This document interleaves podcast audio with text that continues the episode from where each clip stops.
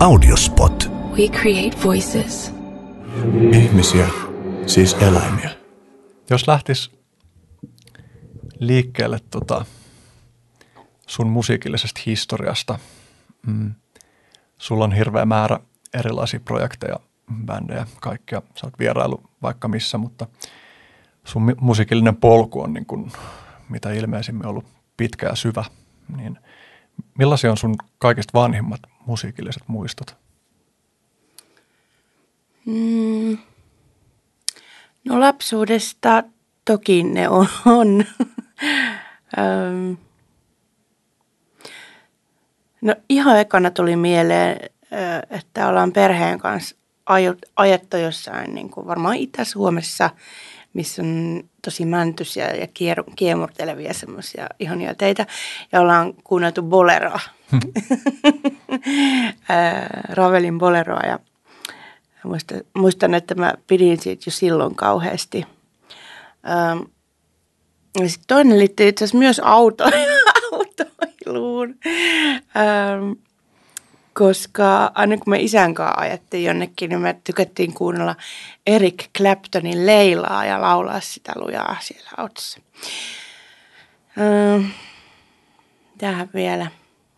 No lapsena mä tykkäsin tosi paljon klassisesta musiikista – ja äh, mä muistan, että joskus mä oon selittänyt aika pienenä tämmöistä mun äidille, että, että minä en kyllä ymmärrä sitten popmusiikkia. Että kerrotaan vaan, että minä menin kauppaan ja minä ostin maitoa. Että, että mun mielestä ei ole mitään järkeä. Olen sitten pyörtänyt päätökseni, mutta, mutta joo, tavallaan jotain samaa on vielä siinäkin mielipiteessä siitä säilynyt. Joo. Sä mainitsit tuon Leilan laulamisen isän kanssa. Olisi tämä niin tavallaan musiikin harrastamista muuten kotona sillä niin kuin musisointia muuten kuin tolleen autossa laulaen, että oliko niin kuin... Öö, ei, ei. Et mun vanhemmat ei varsinaisesti ole ollut niin kuin – ei ole harrastanut musiikkia, paitsi isäni joskus nuorempana laulun bändissä hmm. kellarissa, josta ne ei koskaan noussut. Eli, eli ei sinänsä. Um, mutta mä aloitin pianonsoiton kuusivuotiaana ja he niin kuin, kovasti tuki sitä. Ja mä olin tosi taitava, mutta mä en oppinut nuotta ja uh, mä opin kaiken niin kuin korvakuulolla ja siis mä katsoin sen opettajan käsiä ja sitten mä tein kaikki omia biisejä ja ja semmoista, öö, mutta sitten porukat, jotka tietenkin maksoivat nämä pianot on yksityisellä, niin niitä ihmetytti, että miksi mä en opin niitä nuotteja. Mm. ja sitten ne halusivat, että mä menen musiikkiopistoon ja sitten se lopahti siellä se innostus, kun se opettaja ehkä ollut niin osuva sitten mulle. Milloin se tuli takaisin ja miten? Ai, pianonsoitto. Niin, tai, tai niin okei, tarkoitat, että se innostus vaan siihen pianonsoittoon tapahti, mutta ei musiikkiin siinä vaiheessa muuta. Ei. Okay. Ei, ei. Spice Girls oli siinä vaiheessa tullut. Sehän oli mullistanut mun maailman. Ähm, wannabe, kun mä kuulin ekan kerran Wannabe, niin mä menin ihan sekaisin siitä, että mitä tää on. Että mitä, että onko tää, niinku, onko tää oikeasti niin musiikki, niin, mitä tää on.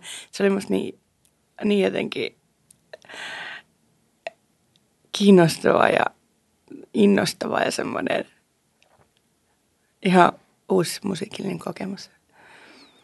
Ja sitten mä olinkin kova Spicerifani monta vuotta. Hmm. Nyt kun sä puhut tuosta Spicereista ja Wannabeista, niin mä tajun, että mäkin kyllä diggasin siitä silloin, mutta, mutta ehkä jotenkin Ei se oli vähän niin, vähän sellainen nolo juttu niin kuin pojalle myöntää, diggaa Spicereista. Hmm. Sehän on sille, se oli aika semmoista niin kuin voim- siellä on aika voimakas energialataus. Jep. Niin kuin niiden eri spaissareiden niin kuin persoonallisuus. Niin kuin, ol, olkoonkin, että siinä varmaan oli semmoinen, että siinä oli joku niin kuin levyyhtiökin po- pohtinut niin kuin sitä, että miten luodaan tuote, mutta kyllä musta mm. tuntuu, että siinä on semmoista autenttista niin kuin, musiikin antamisen intohimoa.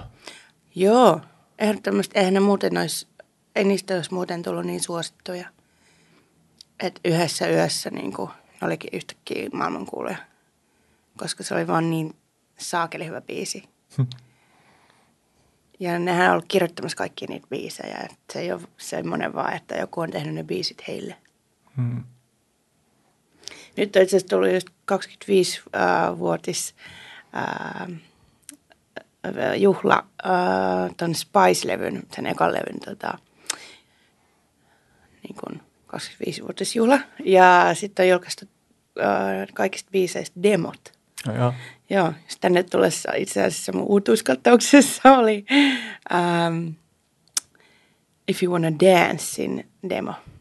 Ei, ei kun If You Can't Dance, sorry. If You Can't Dance, If You Can't Dance, If You Can't Dance.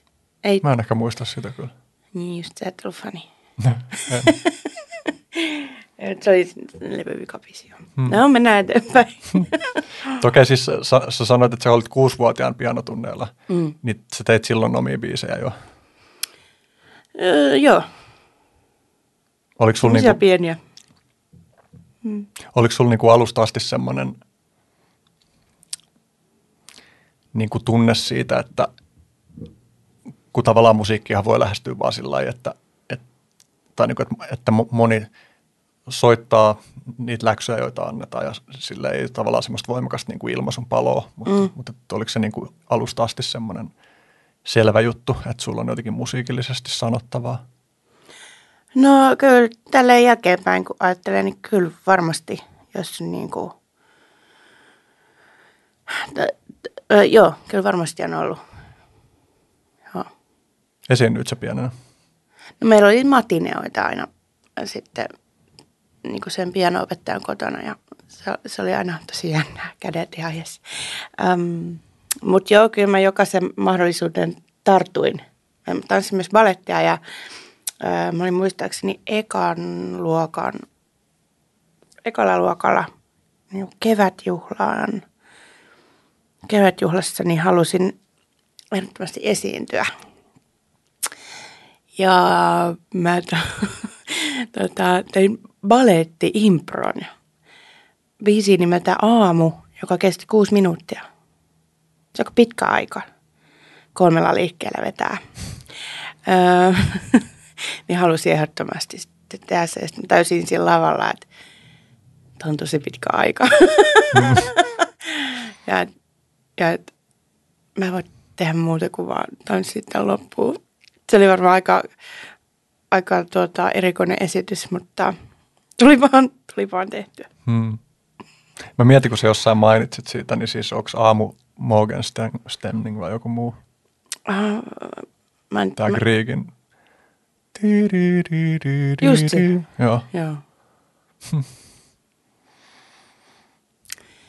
joo, mä olin semmoinen sininen tytty. Joo, se siitä. Hmm. Milloin ö, sun omi bi- biise, tai, tai ehkä, ehkä ylipäänsä sun musiikillista ilmaisu on niin kuin taltioitu ekaa kertaa silleen, ö, en, en tarkoita vaikka jotain live-taltiointia, vaan silleen, että tehdään niin kuin ikään kuin studiomeiningillä, koska mä muistan ainakin, että mä oon varmaan törmännyt sun musiikkiin 2003 mm, Happy Go Lucky Bandin kautta. Mm. Ja niin kuin mulla on siitä jo mielikuva, että mä oon kuunnellut silloin, että wow, että, että helvetti miten hyvin laulettu. Että silloin niin kuin mulle ainakin tuli jo semmoinen vaikutelma, että sulla oli niin kuin paketti jo silloin kasas tosi. No ei kyllä ollut, mutta kiitos. Um, mutta joo, se on varmaan niin kuin eka semmoinen oikea, oikea niin kuin levytys ollut.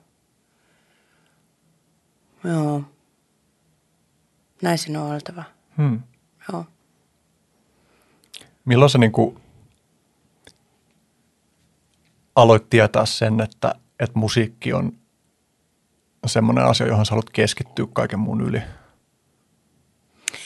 Musta tuntuu, että se on aina niin ihan teiniästä asti ollut semmoinen ö, selkeä päämäärä. Um, joo, kyllä mä, niin kuin, kyllä mä muistan, että mä yritin miettiä kaikkia muita ammat, ammattivaihdiksia ja mä mietin jotain muitakin tämmöisiä helppoja aloja, kuten muotisuunnittelu, muotisuunnittelu ja, ja, ja mitähän jotain kuvataiteita mä mietin ja Öö, Mutta en varsinaisesti mitään semmoista niin kuin järkevää keksinyt sitten. Enkä mä varmaan olisi niin kuin pystynytkään oikein sitten muuhun. Koska sit, jos tekee jotain muuta työtä, niin se vie kyllä niin paljon energiaa, että et, tai siis mä en henkilökohtaisesti pystyisi tekemään toista työtä samaan aikaan. No mä tiedän monia, jotka tekee ja musta se on tosi ihailtavaa ja niin kuin, että pystyisimpä, mutta mä, mun energiavarat on sen verran ö, rajalliset, että mä en pysty. No okei, sulla jäi se pianonsoiton opettelu. Jäikö sulla niinku piano ylipäänsä siis siinä kohtaa? Niinku Joo, kunnossa? joo. Miten muuten niinku, ö, jatkoit sä musiikin jossain niinku tunneilla tai muu, niinku, laulutunneilla tai muualla käymistä siinä sen jälkeen vai mm. No siis äh, alle 16-vuotiaana ei oikein suositellakaan laulutunteja. Oh, joo.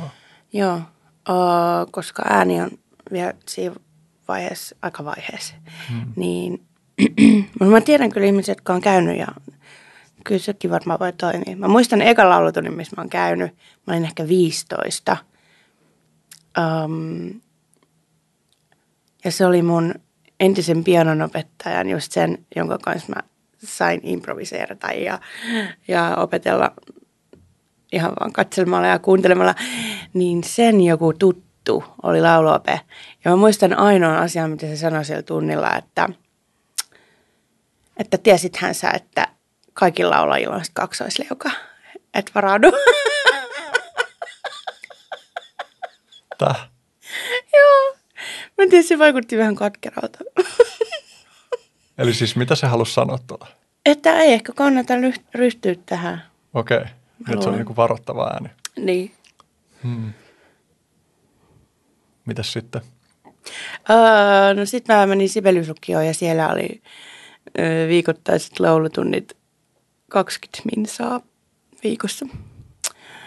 Ja siellä just tapasin Tapio Paklonni, joka oli öö, Happy Gollakin toinen jäsen, tuottaja um, ja säveltäjä.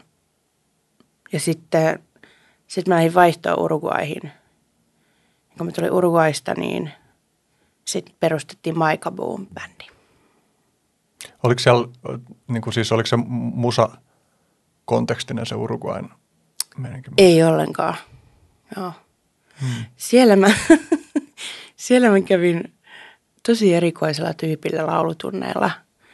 Se oli semmoinen 19-vuotias oopperalaulaja, öö, miespuolinen, joka oli aivan, aivan varma, että mä oon koloratuurisoprano. Ja että hän kouluttaa minus nyt kol- koloratuurisoprano. Se jossain vaiheessa jäi sitten, koska se ei ihan tuntunut omimmalta se klas- klasarilaulu. Mutta kyllä mä siitäkin varmaan jotain opin. Ainakin vähän klasaribiisiä. Hmm. Koloratura siis joku sopranon, mihin ne jaotellaan, että minkä laatuinen soprano? kolor, joo, se on niin kuin ihan korkein soprano. Joo. Joo. Joo, tässä huomaa mun klassisen musiikin sivistymättömyyden. tai, Niin, kaikissa musiikissa periaatteessa on samat äänialat, mutta harvemmin popmusiikissa ehkä niistä puhutaan. hmm. Mutta sä oot opiskellut musiikkia, mitä siellä Sibiksessä, Orivedellä, Göteborgissa? Välissä olin tuossa Konsalla Mm. kolme vuotta. Miten sä kuvailisit sitä, että kun noissa varmaan kaikissa on aika erilainen lähestymistapa? Ja sitten mä olin Tampereellakin vuoden, herra. Mm. Niin, Niin oliko se se teatteri? Joo, Joo. Niin, niin miten niin kun, kun noista varmaan kaikissa niin kun on aika erilaiset painopisteet ja erilaiset lähestymistavat, niin mua kiinnostaisi jotenkin kuulla siitä, että mm, millaisilla tavoilla tavallaan kukin niistä on niin vaikuttanut sun musiikilliseen ilmaisuun tai ymmärrykseen. Mm. No siis Sibeliuslukiohan on lukio pää, niin kuin pää, kuitenkin, että sit siellä on niin kuin yksi bänditunti viikossa ja yksi laulutunti ja näin. Että se nyt lähinnä oli vaan, että sit siellä perustettiin nämä kaksi bändiä. Ähm, mutta no Orivedellä se oli, se oli tosi kiva, koska siellä niin kuin herättiin aamulla ja heti alkoi niin kuin tunnit ja oli teoria ja oli, äh, mitähän kaikkea siellä oli. Siellä oli vapaa säästystä, pianolla oli kitaratunteja ja sitten oli äh, vapaa säästystä niin kuin kaikilla bändisoittimilla, vähän niin kuin äh, kansa, kamuhengessä, kansanmusahengessä. Ja sitten oli totta kai bändihommia ja sanois mä laulutunnit. Kuoro oli. No siellä oli kuitenkin niin kuin, maanantaista perjantaihin joka päivä niin kuin sai olla sen aiheen parissa. Niin se oli tosi kiva. Ja hyvä siihen vaiheeseen, kun mä hain Popitskonsalle mm, neljä kertaa. Ja ekan vuoden mä olin ihan vaan välivuodella, olin varastossa töissä ja sitten mä olin siellä Oriveden opistolla ja sitten sen jälkeen mä menin sinne Tampereelle koska en edelleenkään päässyt Popetskonsalle, mm, niin Tampereella mä olin, se oli silloin vielä Piramk, nykyään se on vissiin Tamk. Hmm. Mm, mutta siellä oli semmoinen musiikkiteatteria ja teatteridraamaa niminen linja. Ja siellä mulla oli opettajana äm, Irina Milan, joka on tehnyt itsekin pitkän uran laulajana. Äm, se on vissiin ainakin ollut aiemmin tyli eniten ää, levyttänyt taustalauleja.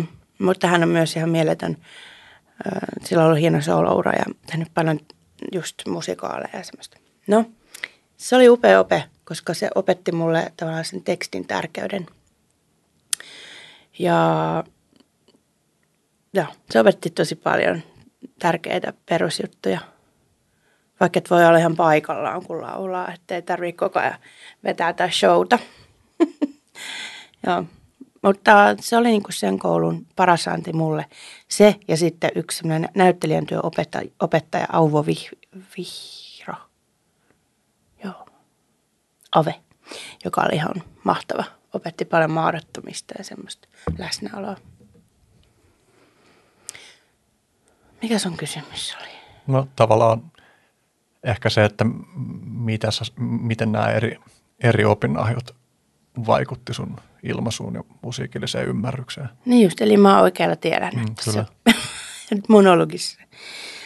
Öm, no sitten mä pääsin sinne konsalle. Öm, ja se olikin oikein hyvä aika päästä, koska siellä vaihtui just opettaja. Öö, siellä tuli opettajaksi Anni Orasmaa, lauluopettajaksi siis. Um, ja se oli, se oli jotenkin tosi inspiroivaa ja jotenkin niin kuin erilaista, mi, mi, missä mä olin ennen ollut. Se oli tosi, se oli aika tiukka,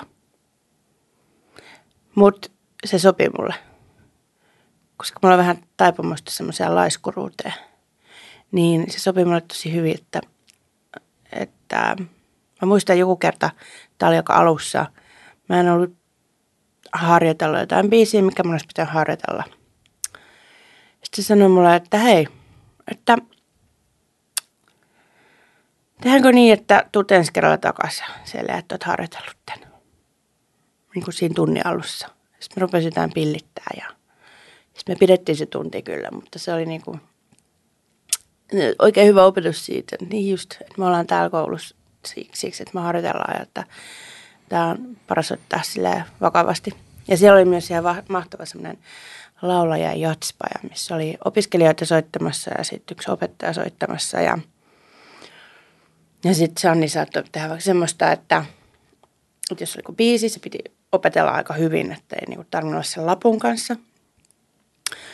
Ja sitten se saattoi sanoa, että hei, että vetäkää bas, äh, rumpali, niin soitat bassarumpoja ja lauleja, niin kuin, vedätte niin kuin bassarumpoja ja lauloja tai, tai että piano ja laulu, mutta pianosta vaan niin kuin kaksi ylintä oktaavia tai tämmöistä. Että se teki semmoisia niin kuin rajoiteharjoitteita, että, että, niin kuin, että oli niin kuin valppaana.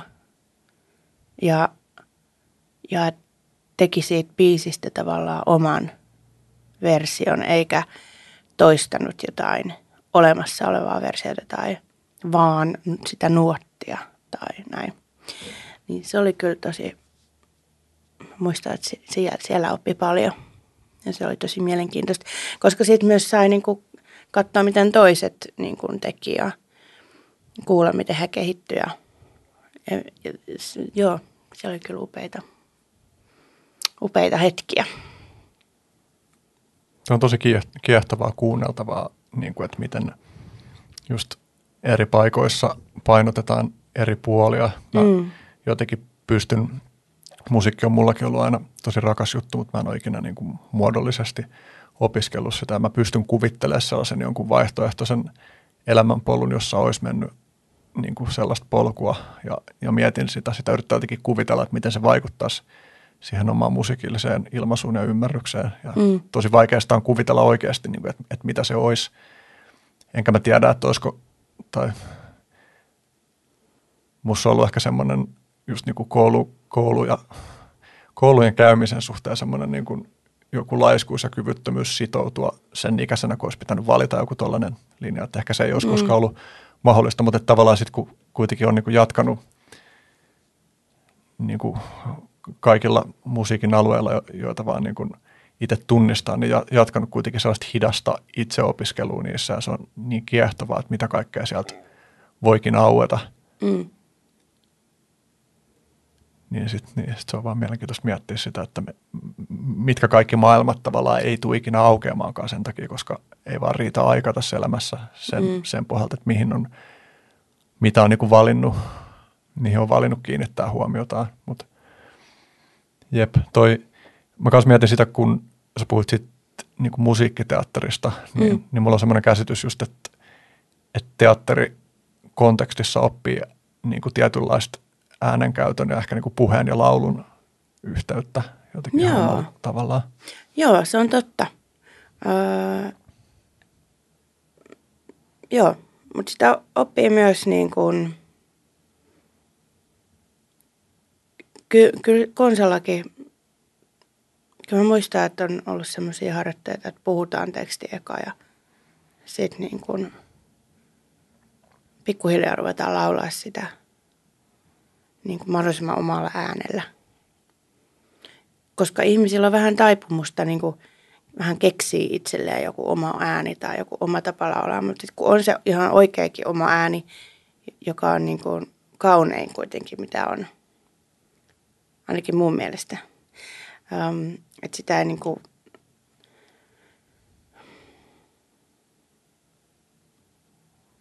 niin. No, semmoinen puhdas äh, per, ihmisen perusääni, se mikä on jokaisella oma. Niin sitten jos kuuntelee vaikka paljon jotain artistia, niin voi ruve, ruveta niin kuin vähän vahingossakin niin kuin imi, imitoimaan jotain maneereja tai, tai mm, niin. Mm. Et vaikka että minä en ole Adele, niin minä en kuulostaa Adelelta. Enkä taidokaan, koska en voi koskaan olla Adele. Joo, mutta kyllä sitä opetetaan niin kuin muuallakin, mutta varmasti eniten kyllä teatteri pohjaisissa kouluissa. Joo. Yksi, mitä mä kanssa olisin kiinnostunut kuulemaan, niin kun, sit, kun sä puhuit siitä, että miten se pianonsoitto lopahti jossain kohtaa, ja mä ymmärsin, että se lopahti nimenomaan sen takia, että siinä oli liian tiukka joku kehys, että miten sitä pitäisi tehdä. Tai liian joku... No joo, joo. Um, sitten me ei ihan oikein tultu toimeen sen opettajan kanssa. Um, se varmaan johtui myös siitä, että mä olin tuntenut jotain syvää yhteyttä siihen mun aiempaa opettajaa ja sitten kun se ei ollut hän ja sitten hänellä oli vähän tiukemmat jotenkin meiningit ja no, musta oli ihanaa siellä yksityisopetuksessa oli se, että mä sain tavallaan niin valita valita biisit, jos joku, ei, joku biisi ei niin kuin tuntunut sitä niin kuin oikealta itselle, niin sitten sai niin pysty sanoa siitä, että hei, että et voidaanko me koittaa jotain toista. Mutta sitten siellä musaopistossa, niin siellä on kuitenkin ne tavallaan ne tietyt biisit ja tietyt tyylit, mitkä pitää opetella, että pääsee niistä tutkinnoista läpi.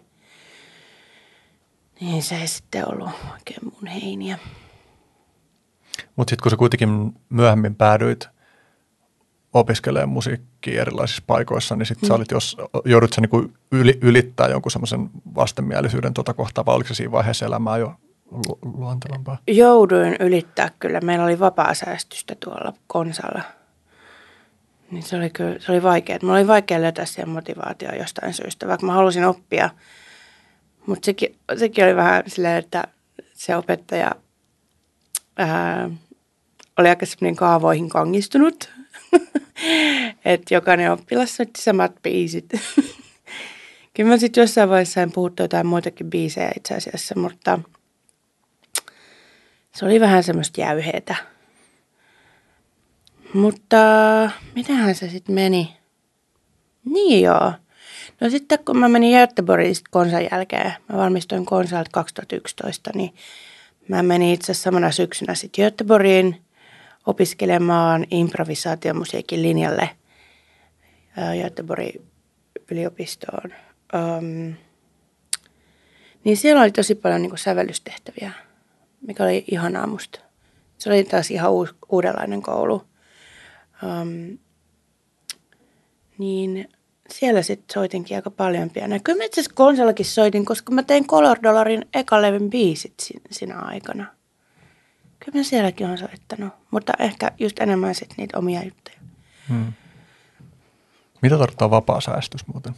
No se on semmoinen, että otetaan vaikka joku biisi, joku öö, kolme kauboita, niin sitten on ne soinnut ja sitten pitää itse niin kuin keksiä joku bassolinja tai että opetetaan jotain tyylejä, mitä voi vaikka bassolla soittaa ja sitten niin kuin sointuhajatuksia ja mitkä on niin kuin semmoisia luo, luontevimpia soittaa tällä lailla. Mm. niin se on semmoista. Ja vähän sitä rytmiikkaa, että onko se tung, tung, tung. Mm. niin kuin, näin, niin. Miksi on vapaa säästys? No kun se voi itse päättää, kun on ne soinut, hmm. niin sitten se on niinku niin, tavallaan niin. annes vapaata, että se ei ole nuotista. Hmm. Et ei ole nuottiin kirjoitettu, että minkälainen bassolinja se on. Tai... Hmm. Niin, että sulla on jotain perusaihio tavallaan ja sitten voit soveltaa sitä. Niin. Hmm. Mutta okei, niin toi sun lopputyö siellä Popjatsilla, niin ö, oli tämä, mihin liittyi, tai siis se oli se konsertti, eikö niin? Joo, se oli Color Dollar-konsertti. Ja Color Dollar, Dollar niin kuin syntyi siinä. Joo, se oli meidän eka konsertti, joo. Eli se esimerkiksi se Measuresin veto, joka on YouTubessa, niin on siitä. Joo. Se on musta todella hieno, hieno veto. Se on, kyllä, se on kyllä, ja me äänitettiin se siis ekalla levyllä ja sitten ei tullut yhtään hyvä. Mä edelleen vähän ärsyttää se, että sitten ei tullut hyvä. Oli ihan liian hidas ja muuta. Mutta se konserttiveto on kyllä, se on mustakin tosi onnistunut.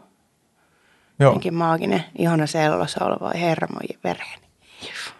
Joo, pitää laittaa tähän jakson tietoihin linkki, jos joku ei ole sitä kuunnellut. niin, ja muutenkin varmaan kaikista biiseistä, jotka tässä tulee mainittua, niin pistä linkit, linkit sit niihin. Mutta niin Color Dollar syntyi siis isompana, isompana kokoonpanona kuin mitä se sitten myöhemmin oli jonkun aikaa vielä isompana kuin mitä se nyt on. Tai siis, että se mm. välissä ehti olla niin kuin vähän pienempi, mutta isompi kuin nyt. Joo, me, no siinä ekassa konsertissa siinä oli kuusi, tai mun lisäksi viisi henkilöä. Um, mutta sitten kontrabasisti Eero ja, ja sellisti Juho, jonka kanssa mulla on sitten Sago Duo olemassa, niin se aika luonnollisesti sitten pieneni siitä, koska kuuden hengen keikkailu on aika haastavaa, sanotaanko näin. Ja siinä vaiheessa ne keikat oli lähinnä niin kuin ilmais, äh, niin kuin vapaaehtoistyötä. um, niin sitten se aika niin kuin, luonnollisesti pienentyi siihen neljään henkeä. Kyllä me tehtiin jotain kolmen, kolmen hengenkin keikkoja välillä. Um, joo, ja sitten jossain vaiheessa meillä vaihtoi rumpali ja sitten, sitten toinenkin rumpali lähti ja sitten äh, trumpetisti äh, kipparisti Jaankin lähti ja sitten me jätiin kahdesta Aleissin kanssa Ja päätettiin, että jatketaan. Ja sehän kyllä kannatti, koska sitten me tehtiin kolmas levy Love, joka sitten voitti teosta palkinnon. Ja se on niin kuin yksi unelma, mikä kävi toteen, koska mä muistan joskus teini, mä mietin, että toi olisi kyllä, toi olisi kyllä hienoa. Joo. Joo, se on kyllä tosi hieno levy. Tai musta tuntuu, että jo, jokainen niistä levyistä on ollut niin kuin edellistä, edellistä vielä hienompia. Odotan kyllä mielenkiinnolla tätä teidän uutta, joka varmaan siinä vaiheessa, kun tämä tulee ulos tämä jakso, niin onkin jo, onkin jo ulkona. Milloin tämä jakso tulee? No, mulla on nyt kolme jaksoa tässä jonossa julkaistavana ennen tätä. Mä mietin tosiaan, että pitäisikö mun tehdä kuin switch just sen takia, mm. että on tulossa toi, tulossa toi tota, levy. Niin, se Sitten. tulee 26. Joo. Mm. Joo, tosta äh, mä mietin, että miten mä järjestän tässä mun kysymykset niin kuin sun ja Leisin yhteistyöstä tekee myös mieli kysellä. Tarkemmin ehkä ainakin ennen sitä mä kysyn, että, että miten niin kuin, äh, sitten toi Happy Go Lucky ja Maika Boom, niin mm, mihin ne niin kuin jäi matkan varrella tai milloin ne niin kuin loppui ne projektit tai – No Happy Go Lucky, niin me tehtiin yksi levy, se tuli 2007. Um, ja sitten me tehtiin kyllä tosi paljon uusia biisejä, mutta ne itse asiassa jäi kaikki, paitsi Clap Hands video on olemassa, mikä on erikoista, koska sitä biisiä ei ole tavallaan niin kuin julkaistu.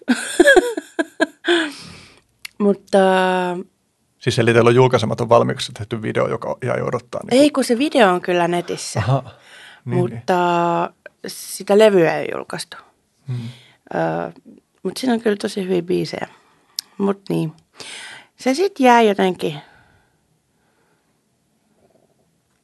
se oli niin hidasta. Ja Tapi oli jo vähän semmoinen, että se tykkäsi aina tehdä uudet versiot. Ja sitten sitten hän kun tekee uuden version, niin sitten taas aina tekee uuden version ja uuden version.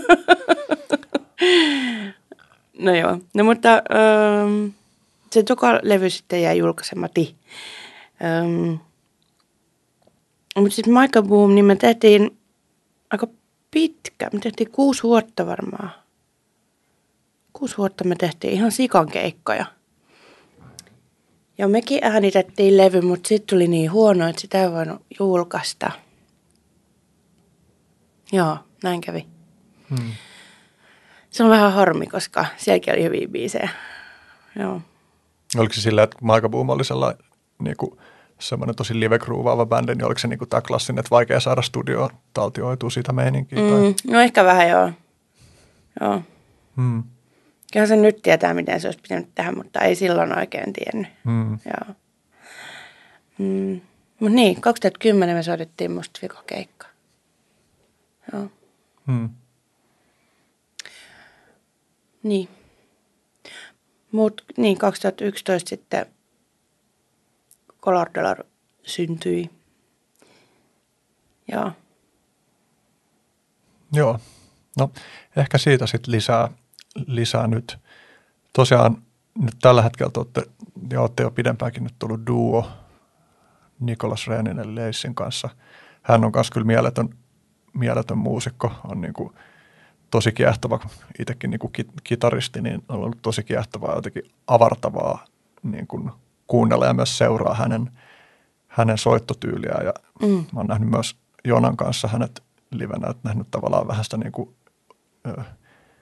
niin kuin monimuotoisesti, että minkälaisilla tyyleillä hän osaa soittaa ja mm. jotenkin se niin kuin,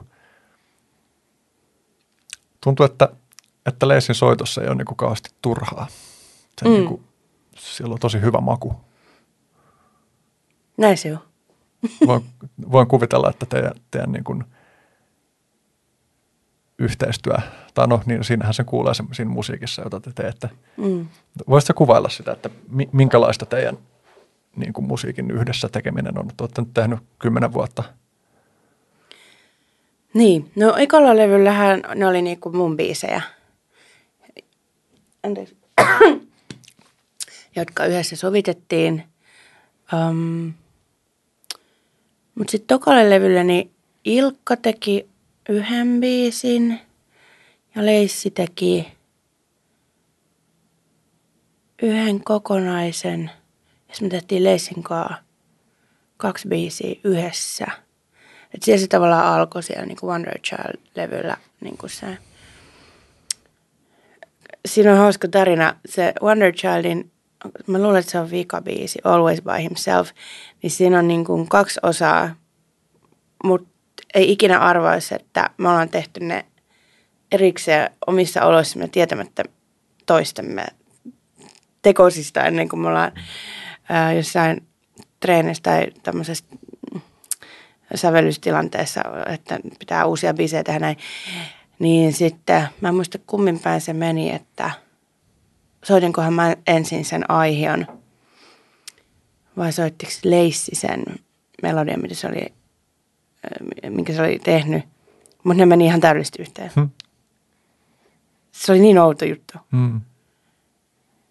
Koska se mun biisi menee da da da da da do do do do do do do do do ja Leissin mel- melodia menee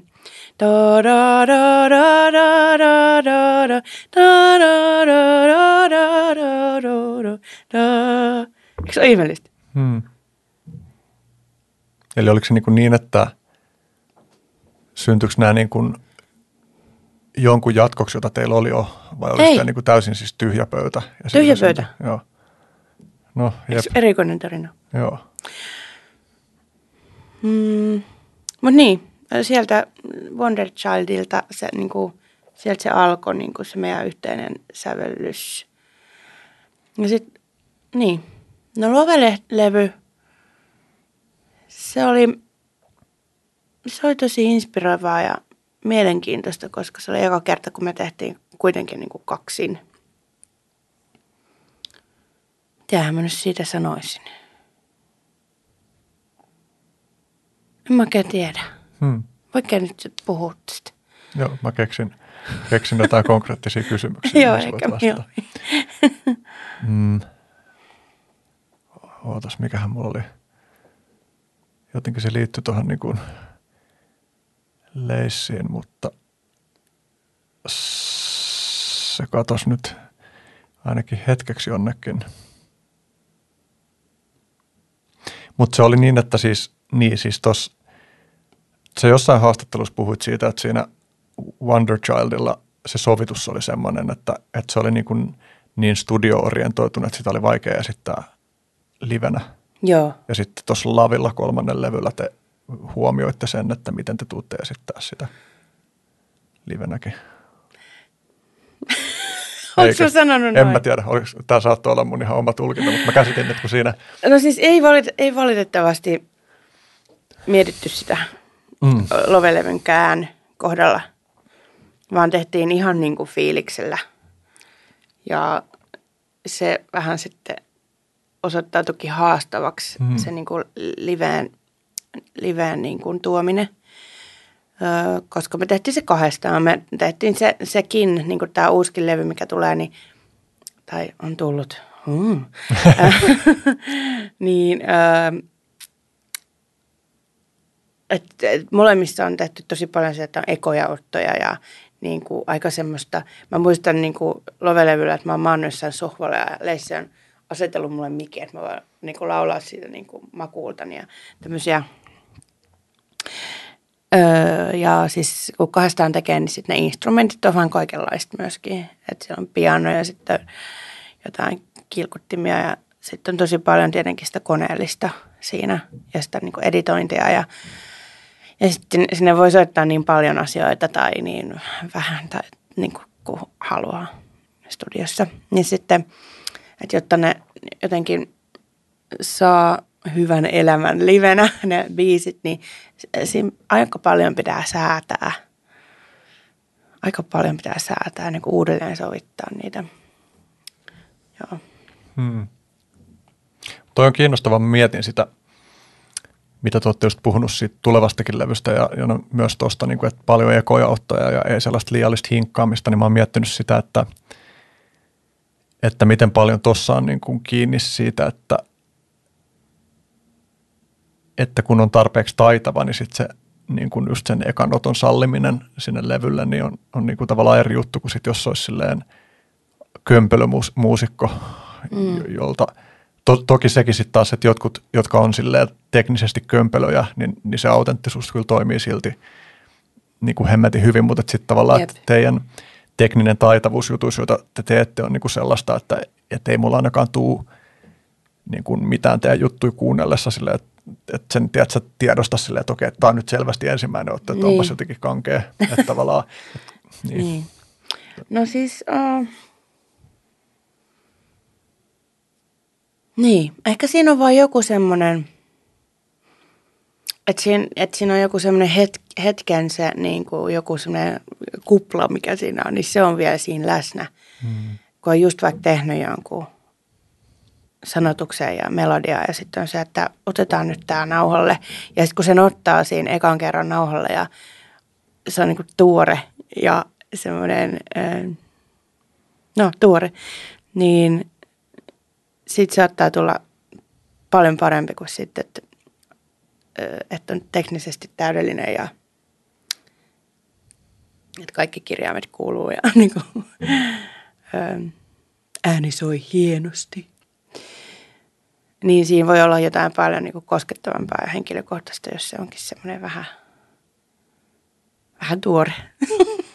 Niin se kyllä, kun sä aiemmin viittasit tuossa siihen, että mitä rajoitukset tekee musiikilliselle ilmaisulle. Se Mm. nyt oli toisessa kontekstissa, mutta tavallaan tässäkin studion näkökulmasta, niin just vaikka miettii sitä, että mitä se on tehnyt sille ilmaisulle, kun on ollut neljä raitaa tai kahdeksan raitaa analogia-aikana käytettävissä. Mm.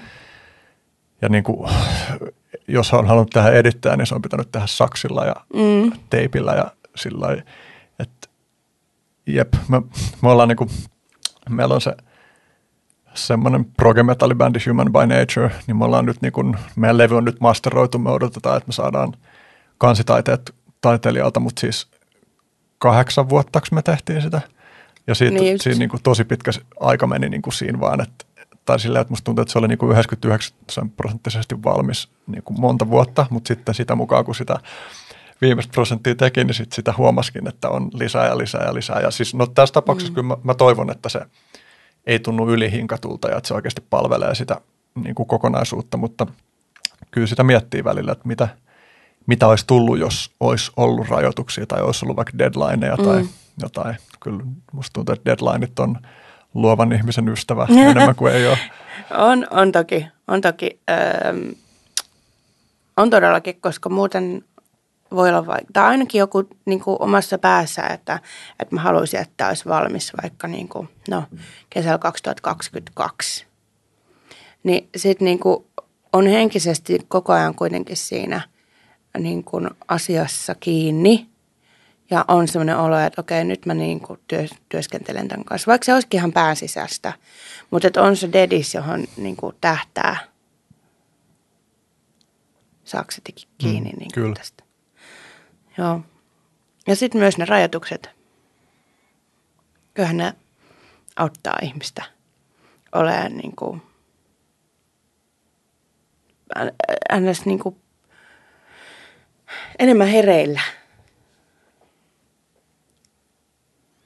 Musta tuntuu, että se, että mulla ei ollut deadline ja että on ollut tilaa perfektionismille, niin se on ollut yksi tapa tavallaan, millä mä oon käsitellyt sitä, että, että mä oon teknisesti paskempi muusikko kuin mitä mä haluaisin myöntää itselleni. Et sitten, Mitä jos siitä vähän päästäisiin niinku Mm, irti jep. ja sitten vaan tekisi vaan. just, Ja kun tekisi enemmän, niin sit, kyllähän se siitä niinku myös kehittyy koko ajan. Mm. Mutta sitten jos on niissä vanhoissa biiseissä kymmenen vuotta, niin eh, ni- niidenkin kanssa on vähän vaikea kehittyä. Sitten jos tekee uusia biisejä ja kehittyy niiden kanssa enemmänkin. jep. Joo, jossain vaiheessa, kun mä aloin tajua, niin kuin, että näin on päässyt käymään, niin sitten mä aloin tekemään niitä, sitä mun ihminen projektia joka on niin kuin lähinnä improvisaatioa, koska mm. siinä mä just, tai tavallaan, ja nimenomaan live-improvisaatioa, niin kuin, että, että yleisön edessä, niin sitten on vaan niin kuin pakkokin olla sen kanssa, että tulee mokia ja, ja ihmiset kuulee ja näkee ne mokat. Mm. Että tavallaan, että musta tuntuu, että se perfektionismi oli just nimenomaan semmoista, että, että no siis niin, mä en halunnut, että ihmiset näkee, että mä oon huonompi kuin mitä mä toivoisin olevani. Ja nimenomaan tässä nyt niin kuin teknisesti, koska kyllä mm. mä tavallaan on aina luottanut siihen, että mulla on musiikillisesti jotain ilmastavaa, mutta mut musta tuntuu, että se joku se perfektionismi juttu on niin kuin johtanut myös semmoiseen johonkin kankeuteen, mistä mm. on ihan vitu hidasta päästään irti. Niin. Mä luulen, että toi improtie on kyllä hyvä siihen, että, Että sitten pääsee, pääsee vähän ulos. Ja sitten niihin improtilanteisiinkin, niin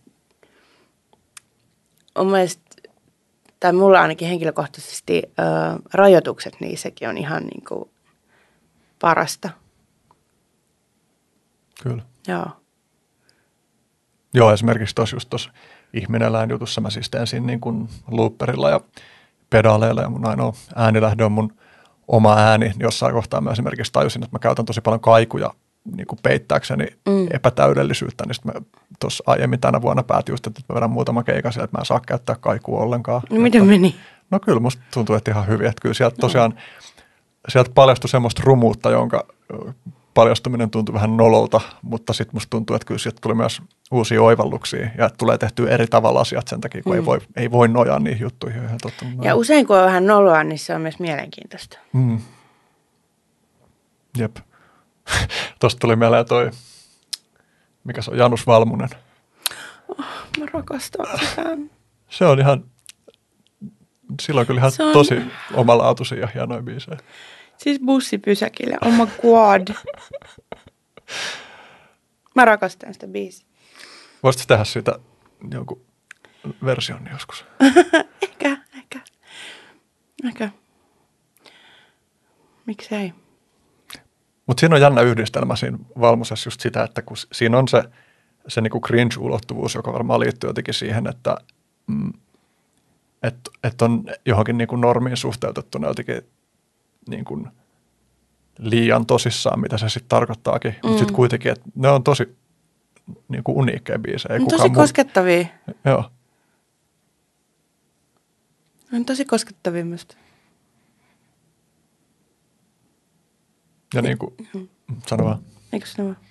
Niin, myös niin kuin esimerkiksi sen melodiakulut on niin kuin semmoisia. Ja myös ne ly- lyrikoiden äh, niin kuin, tavutukset, jotka ei nyt tänä päivänä enää ole niin erikoisia, koska nykyään people do all kinds of shit, mutta shit niin kuin, tarkoitan sanaa, niin kuin, että kaikenlaista on niin kuin siihen tavutukseenkin niin kuin, niin, kaikki on kuultu.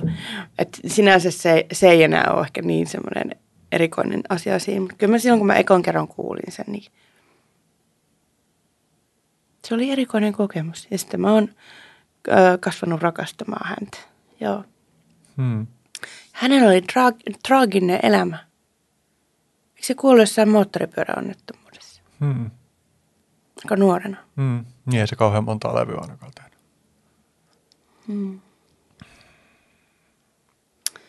Joo. Toi, mä mietin just, että, että välillä, mm, kun mä aiemmin viittasin siihen, että on miettinyt välillä, että minkälainen se oma polku olisi ollut, jos olisi jotenkin sinnikkäämmin ja sitoutuneemmin niin kuin opetellut juttuja, jo- joissa oli, oli niin kuin ja on edelleenkin musiikillisesti huono, niin sitten just välillä jollain keikoilla mä oon huomannut, että kun on joku ihan vitun hyvin oman juttunsa tekevä muusikko, niin sitten mm. tulee just semmoinen niin kateuden tunne, mutta sitten yleensä sen saa valjastettua silleen, että no, mutta ei, että, että mä, mä oon niin ilmaisena tällainen ja toi on tollainen, mä en ole kulkenut sen polkuun. Mm. Mä voin silti saada inspiraatio siitä, miten se tekee mm. sitä, mutta mut, mut kateus on, on niin kuin, se on jännä painikaveri kyllä. Mä, mm. Ja, ja mua niin kuin tavallaan, tavallaan hämmästyttää ja tavallaan ei yhtään, kun sä, säkin jossain haastattelussa puhuit siitä, että miten sä tunnet niin kuin kateutta, niin sit kun just mulle sä näyttäydyt niin kuin muusikkona niin, kuin niin pitkälle jotenkin, mikä se sana nyt onkaan, hi- hioutunut sillä kuulostaa väärältä, koska sä, tai hioutunut kuulostaa niin kuin särmättömältä, mutta sä oot niin kuin sekä särmikäs että teknisesti taitava ja sitten sulla on tosi niin kuin oma ilmaisutyyli, mm. Niin, niin tavallaan se jollain tavalla se hätkähdyttää, että, että, sä, että okei, tämä tyyppi voi tuntea niin kuin kateutta muita kohtaan, mutta sitten toisaalta mä tiedän, että se on niin yleisinhimillinen juttu, että kuka tahansa voi tuntea kateutta. Niin kuin, Niin, ja sekin on niinku vitun, anteeksi, saako tässä kirjoilla, vaikka kuinka vitusti. Ää, se on niinku noloa. Ihan saa, saa kelin noloa olla kateellinen. Mm. Se on, niinku, ja se on semmoinen niinku musta aukko, mihin kyllä voi syöksyä sitten ihan huolella, jos haluaa. Tai jos sille antaa niinku sijaa. Joo. Kyllä se on niin kuin vakituinen vieras, mutta ky- kyllä mä sitten yle, yleensä osaan ohjata hänet sitten pienen visiitin jälkeen niin ulko-ovesta ulos. Mutta joo, sitten sit jos on niinku apeampi kausi, jos on vaikka ollut masennusta tai semmoista, niin sitten se on kyllä, sit se on ollut pahem, niinku pahempaa, mutta sit kaikki on ollut pahempaa silloin. Et, ja kaikki pahat tunteet on silloin niinku syvempiä ja painavampia. Että se varmasti niinku maa liittyy siihen. Minkälaiset jutut sulla on herättänyt kateutta? No, ehkä semmoinen, että, jo, että yleensä siis nämä kaikki ihmiset on semmoisia, ketä mä ihailen myös ja niin kuin, kenestä mä pidän tosi paljon myös henkilökohtaisesti. ja sille aivan idioottimaista. Mutta varmaan kun menestys ja semmoinen niin kuin musiikkimedioiden arvostus ja ylistys ja että heillä on paljon keikkoja ja niin kuin semmoista kaikkea perus jargon. Joo. Hmm. Mikä sulla toimii sitten sen jotenkin ylittämiseen? Tai? No ehkä just se sama, mistä puhuit, että, että, että minä en ole hän, minä olen minä ja minulla on, että mä oon myös vastuusta, vastuussa omasta itsestäni ja niin kuin, että pitää tehdä ehkä jotain eri lailla, jos haluaa sinne, missä toinen on vaikka. Millainen suhde sulla on niin kuin muusikkona itsekriittisyyteen? Hmm.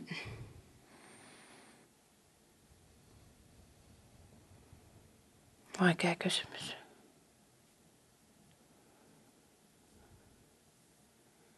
Vaihteleva. Hyvin vaihteleva, mä luulen.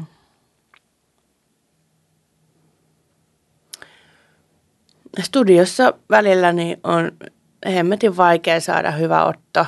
Etenkin sitten, jos sitä pitää ruveta hinkkaa sille, että just ne ekat kolme ottoa ei ole vaikka ollut hyvät, niin sitten Um, niin sitten jos siihen, siihen luuppiin menee, niin, niin sitten se on kyllä semmoista kunnon viilausta. Mutta joo, se on usein myöskin niin kuin vähän turhaa, mutta sitten to, tosiaan välillä sieltä löytyykin sitten, että kuuntelee niitä ottoja, mitä on ottanut, vaikka nyt viisi ottoa. Sitten on sellainen, että mä en ihan saa kiinni, että mikä tässä ei toimi. Mutta sitten niin kuin on, on silleen, että okei, mä oon ollut tämän tolla soundilla. Nyt jos mä laulan tämän vaikka vähän hiljempaa, niin toimisiko tämä silloin tai jotenkin eri, eri vähän niin soundilla, niin sitten usein se löytyykin sitten se hyvä. Mutta ei se aina löydy. Ehkä vähän tähän liittyen tämä Kill Your Darlings ajatus, mm. että voisiko se kiteyttää jotenkin niin, että muusikon tai minkä tahansa luovan asian tekijän täytyisi olla kykeneväinen päästää irti sellaisista omista tuotoksista, joihin on tykästynyt tilanteessa, jossa, ne, jossa se kokonaisuus esimerkiksi vaan kaipaisi sitä, että joku juttu ei vaan toimi jossain kokonaisuuden osana ja sitten mm. pitäisi vaan listiä se. Mm. Minkälainen suhde sulla siihen? No nykyään ihan hyvä öö, Leissi on opettanut mulle, mulle sitten paljon sitä öö, ja sen niin kuin, tärkeyttä. Joo. Mutta sitten jos se vaan toimii, niin se toimii. Ja sitten se pitää vaan hyväksyä, niellä kyyneleet ja laittaa joko roskiin tai sitten pöytälaatikkoon odottamaan tulevia vuosia. Mutta useimmiten ne sitten unohtuu välillä joku melodia jää niin kuin vähän kummittelemaan ja sitten voikin olla, että se löytää paikkansa jostain muualta.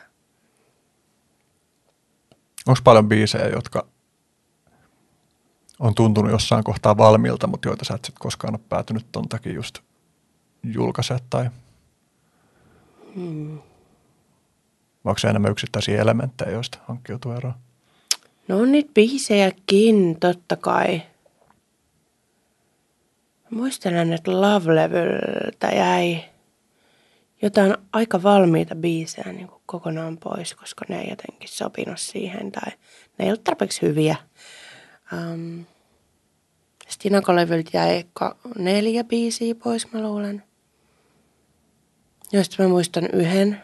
Mm. um, niin. Mikä sun kysymys oli? Niin, että onko paljon niinku ihan valmiiksi tulleita biisejä, jotka sitten sä oot todennutkin, että niin. sä et halukkaan no, päästää niitä maailmaan? Tai... Jo, jo, jonkin verran, ei kauheasti. Yleensä sitten niistä tekee jotain muuta. Mm. Mm, myös sä tai te sanoitte, mä en muista oliko se joku yhteishaastattelu, niin että, että, että on paljon biisejä, joihin te olette kirjoittanut vaikka viisi eri A-osaa tai... Joo, joo, Onks, it's been a ride. Onko ne niin kuin silleen, että jos on viisi eri, että se saattaa niin kuin olla siis viisi ihan täysin erilaista, että mm. ei vaan silleen, että vähän eri melodiakulku, vaan niin kuin kokonaan eri lähestymistapa? No riippuu biisistä mm. toki, mutta, öö, mutta on kyllä monta biisiä, jos on vaikka täysin u- uusi A-osa kirjoitettu kolmesti tai neljästi. Mm. Joo. Tai että on sanat pidetty ja sitten vaan tehty niin kuin melodisesti ja soinnullisesti ihan uusiksi tai – tai että melodia on pidetty ja tehty ihan uudet sanat. Hmm. Mahdollisesti soinut. Se on kyllä kiinnostavaa, kun muusikon oma visio ja näkemys niin kuin on omanlaisensa. Sitten saattaa olla esimerkiksi, että, että kuuntelija saattaisi tykätä tosi paljon monista jutuista, jotka on niin kuollut ja kuopattu. Niin. Mutta se on myös kiehtovaa, että tavallaan, niin, jep ne on kyllä nyt varmaan jossain biisiä hautausmaalla. Hmm. Ei muuta kuin lapio käteen. Ja no ei, mutta semmoista se on. Hmm. Ihan normaalia biisin kirjoittu, kirjoittamisessa. Että välillä vaan sit pitää tehdä uudelleen se toimi. Hmm. Joo, kyllä mullakin on niin tosi paljon kamaa, joka on jäänyt julkaisematta sillä, että just se on jännä fiilis, kun on sellainen, että, että en mä edes tiedä, että mikä tässä tarkalleen on mm. se, mikä tökkii, mutta mm. joku, vaan, joku vaan tuntuu, että tämä mm. on. Ja sitten välillä semmoiset biisit voikin olla just niitä, jotka niinku, tai tosi monta tarinaa on semmoista tarinaa, että kun bändi on ollut silleen, että jätetään tämä biisi pois levyltä, ja sitten siitä on tullut se niiden niinku ykköshitti. Olisiko Purple Rain ollut yksi tällainen? Ah, en mä tiedä. Mä en tiedä. Hmm. Mulla on hämärä muistikuva, että joku tuottaja olisi ollut sillä, että... Ootas nyt, mikähän... Ah, katsoin jonkun leffan. Ei muista Koistinen mitään. Hmm. No, mutta kuitenkin niitä tarinoita on monia hmm. ja tota, että joku bändi on sanonut, että tämä ei voi tulla levylle, tai sitten just levyyhtiön tyypit on sanonut, että tämä ei voi tulla levylle, ja sitten sit on tullut se. Hmm suurin hitti. Ja joilla bändillä se vituttaa, että sit, niin kun ne on kuunnellut levyyhtiö ja sitten siitä on tullut hitti ja sitten ne, no, niiltä halutaan aina se biisi. Niin, no siis sehän on se niinku kirous sitten, jos tekee jonkun niin hyvän biisin. Hmm. Palatakseni Spicereihin, niille ei tavallaan käynnistä, koska niillä oli niin monta hyvää sinkkuu, jotka oli kaikki niinku omanlaisensa hmm. ja niinku yhtä timanttinen. Hmm. Joo voidaan tässä palata Spice Worldista. Joo, mä ajattelin, että mä voisin kysyä seuraavaksi, että niin kun nyt näistä Color Dollar-levyistä on puhuttu, niin sitten toi sun soololevy, mm. Ikuisuus, niin siitä kuulisin kernaasti, että ehkä niin kuin ihan ensin, että sehän tuli siis 2019. Joo. Mutta tota, missä kohtaa sä huomasit, että sussa on joku drive tai polte tehdä soololevy? Kyllä mä olin miettinyt sitä pidempään, mutta alun perin mun ideana oli, että mä olisin tehnyt semmoisen niin vaan pianolevyn. Mutta sitten kun mä rupesin tekemään niitä biisejä, öö, niin sitten se ei enää tuntunutkaan silleen niin järkevältä. Tai sitten kuitenkin teki mieli laulaa siihen. Sitten mä muistan, että mä olin residenssissä Austinissa, Texasissa, kun mä tein ton – kun viimein saavuit biisin. Ja mä yritin eka jotain englanninkielistä siihen tekstiä laittaa, mutta se kun oli jotenkin siellä Jenkeissä ja kaikki puhuu englantia ja kaikki puhuu englantia jotenkin tosi paljon paremmin kuin mä. Sitten tuli vähän semmoinen olo, että uu, tämä nyt niinku toimi, että pitäisikö mun koittaa tämä suomeksi. Ja sitten se vaan syntyi sieltä. Se oli jotenkin ihanaa. Se oli tosi ihanaa, koska mä en ole ennen kirjoittanut juurikaan suomenkielisiä biisejä. Ja en ajatellut, että kykenen siihen. Mutta sitten, sitten mä rupesin tekemään silleen mun ystävän Lina Fredrikssonin kanssa, joka on just julkaissut uh, hänen upean ekan sololevyn Juniperin. Niin me tehtiin Linnan kanssa siis semmoista, että, että meillä oli, että joka viikko perjantaina johonkin kello neljään mennessä uh, piti lähettää toiselle joku aihio – ja sen, se sai olla joku, että puhelimeen on vaan tai mölissi jotain tai, tai joku rytminen idea tai ihan mitä vaan. Mutta joka viikko piti niinku, sopimuksen mukaan lähettää ää, aina joku biisi aihe.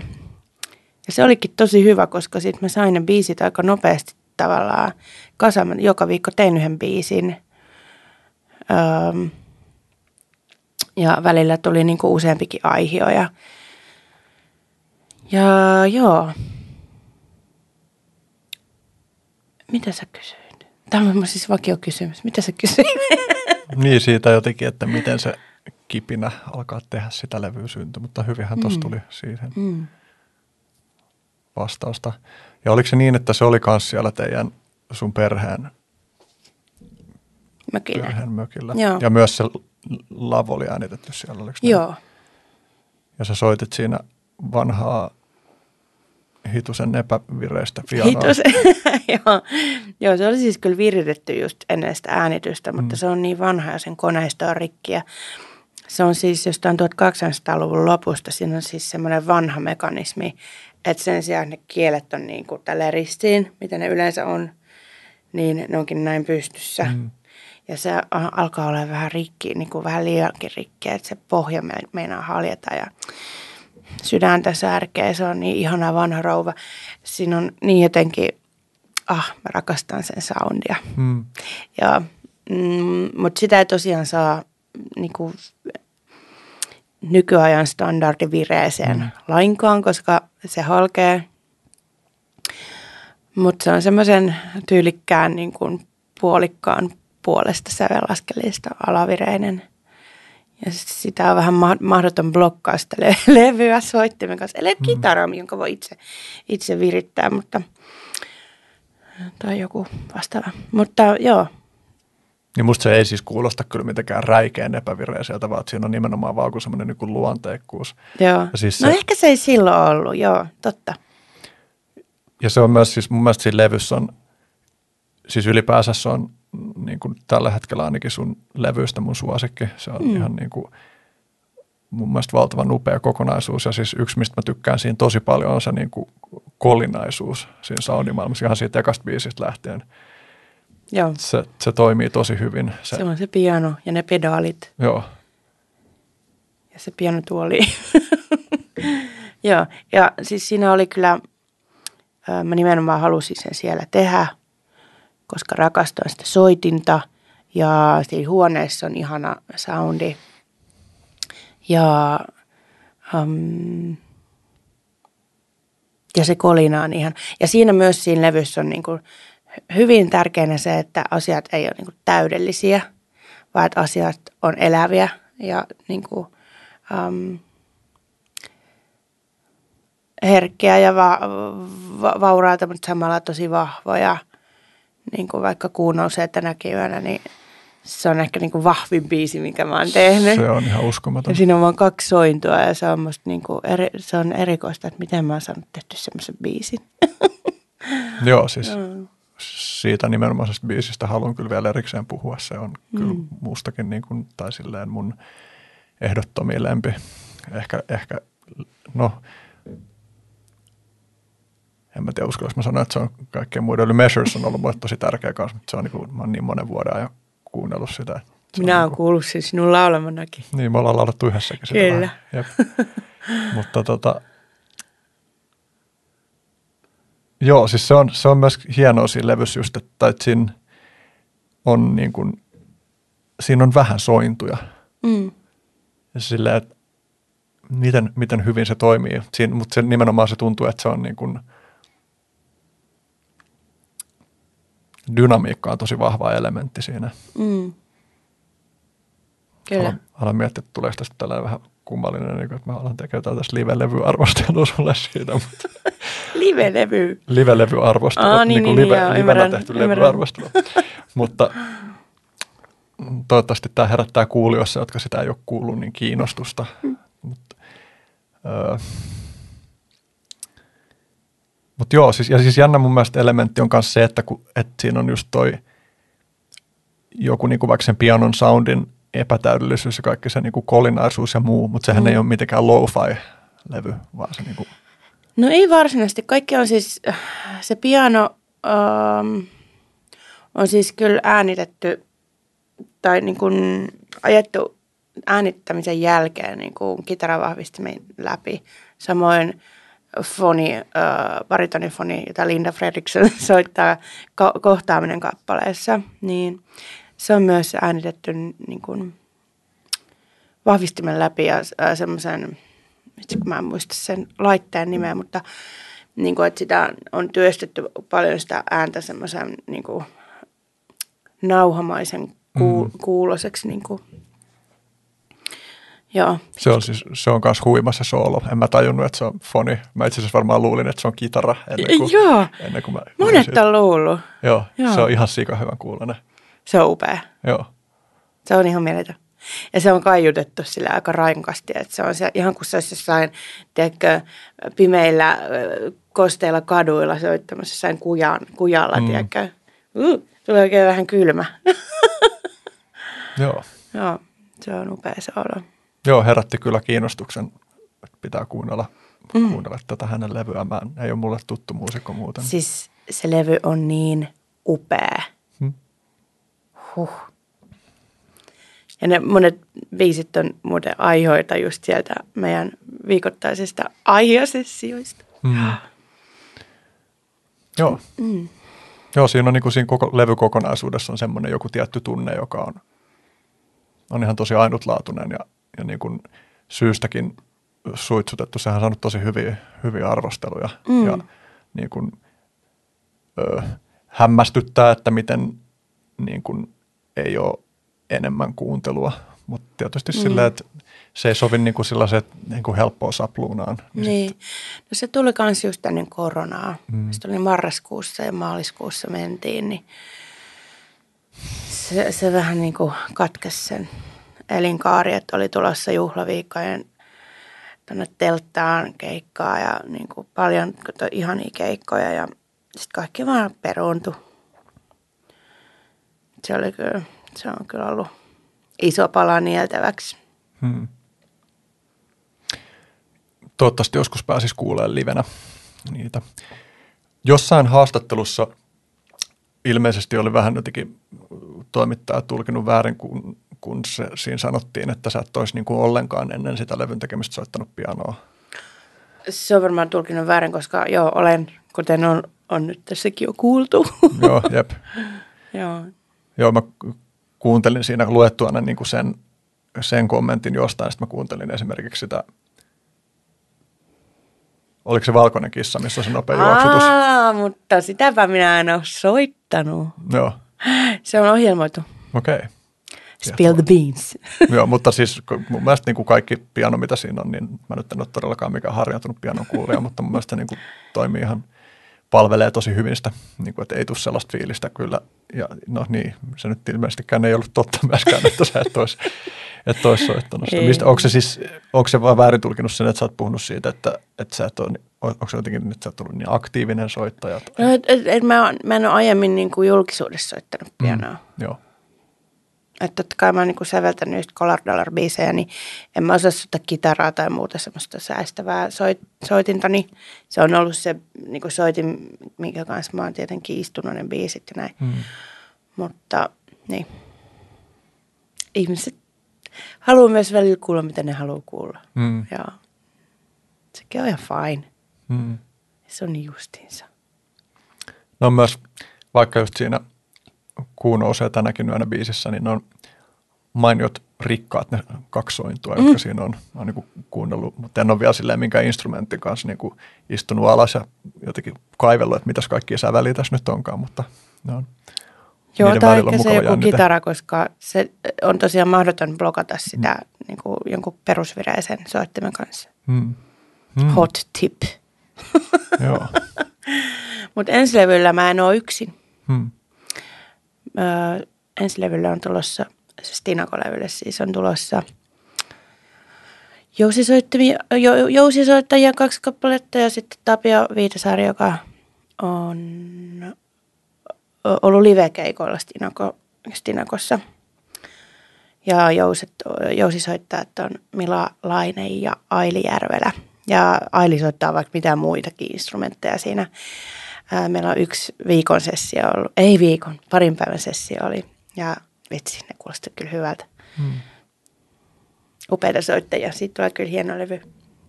Ja oliko se Tapio se, joka esimerkiksi oli siis semifinaali, YouTubessa oli joku taltiointi sieltä, niin hänellä oli myös koskettimia.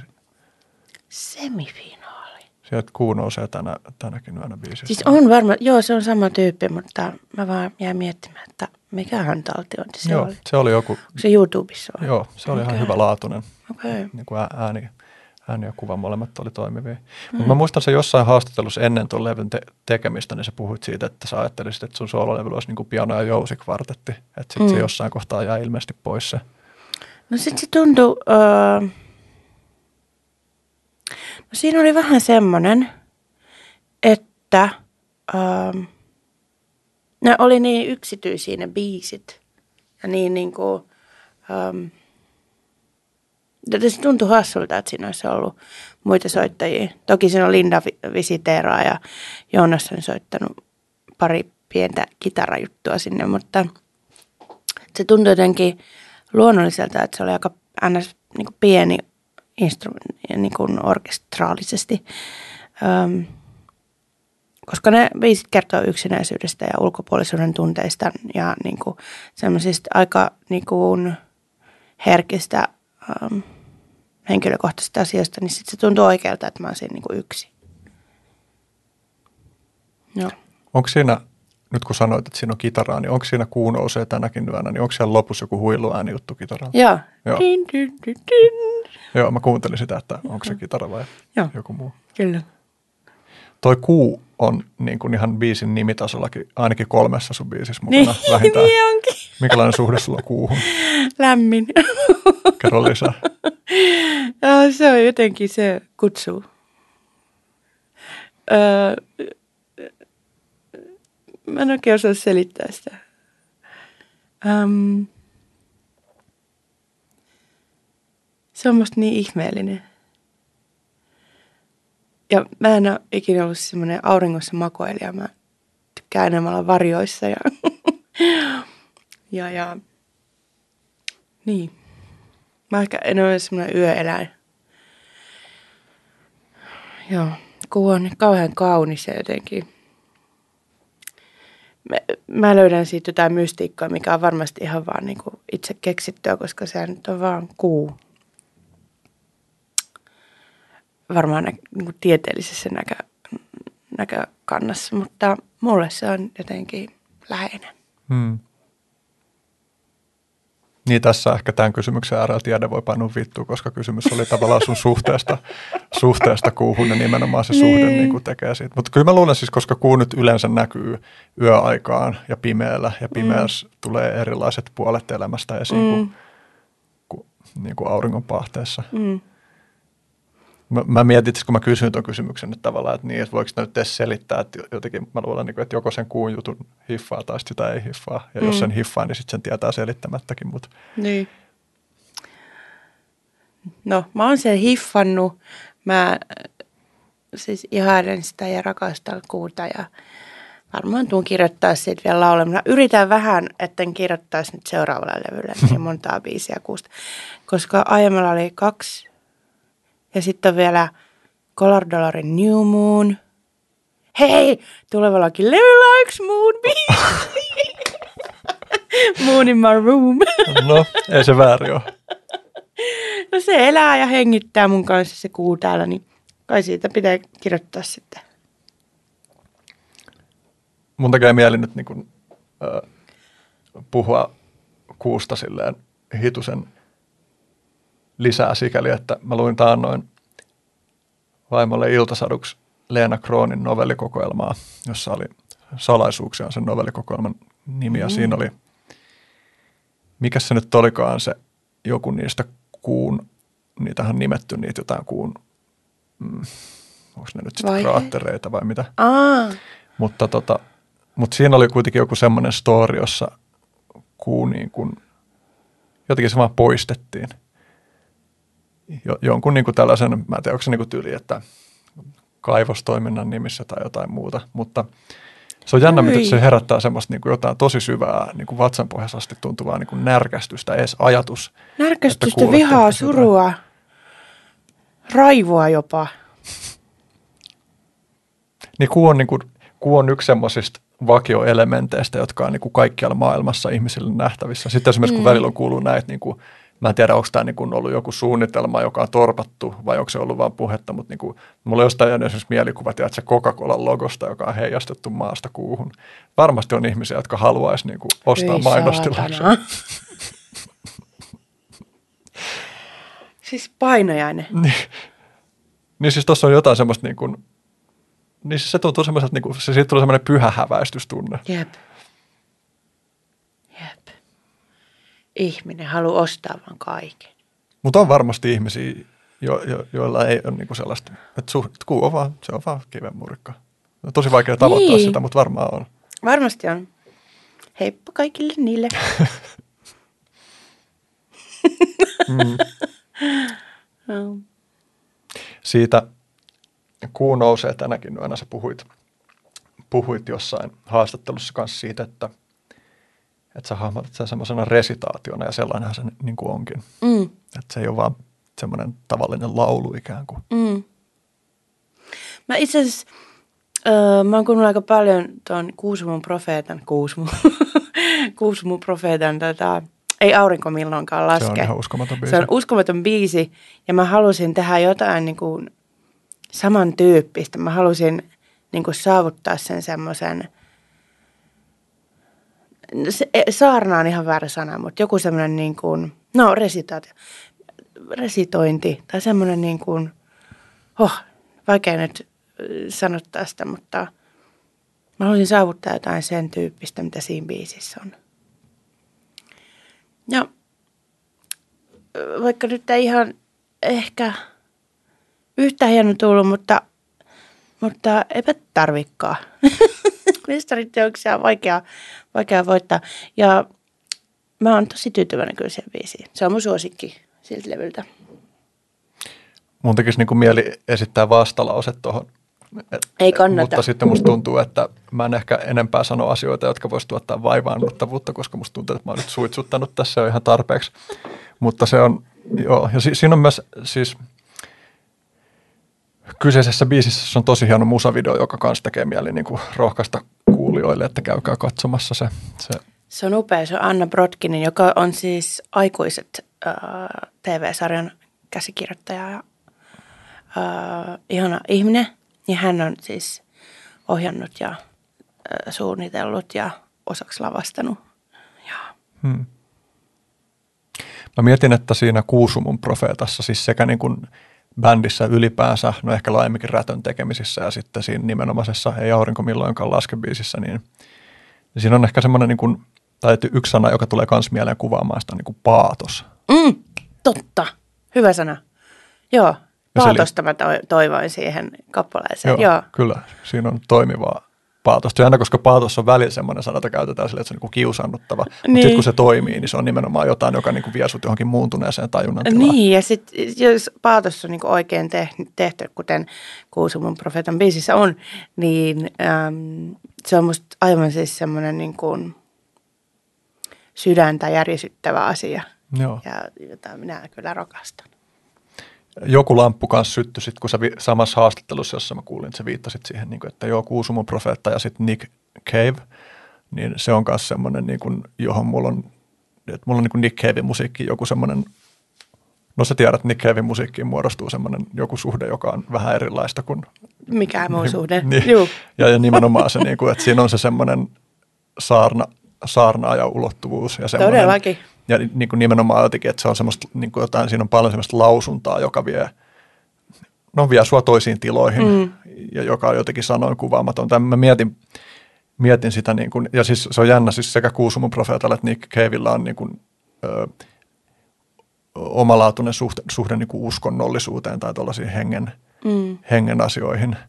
Ja, ja niin kuin, mä oon miettinyt paljon saar, niin kuin saarnaamista, että, että se on tavallaan harmillista, että ainakin niin kuin itse koen, että, että nämä niin kuin meidän tyypilliset uskonnolliset viitekehykset ei kauheasti puhuttele, mutta saarnaaminen mm, sinänsä sama. on jotain, mille niin kuin ihan kernaasti altistuu, kun sitä on niin kuin hyvälaatuisen saatavilla. Hirnaasti altista.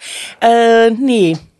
No mulla on vähän semmoinen ristiriitainen suhtautuminen siihen, että jo, jos Nick Cave mulle saarnaa, niin mä oon se, että äh, kerro kaikki. Opettaja. Mm. Öö, mutta ehkä sitten on niin paljon sitä kirkollista just saarnaa elämässään kuitenkin kuullut, niin Mm.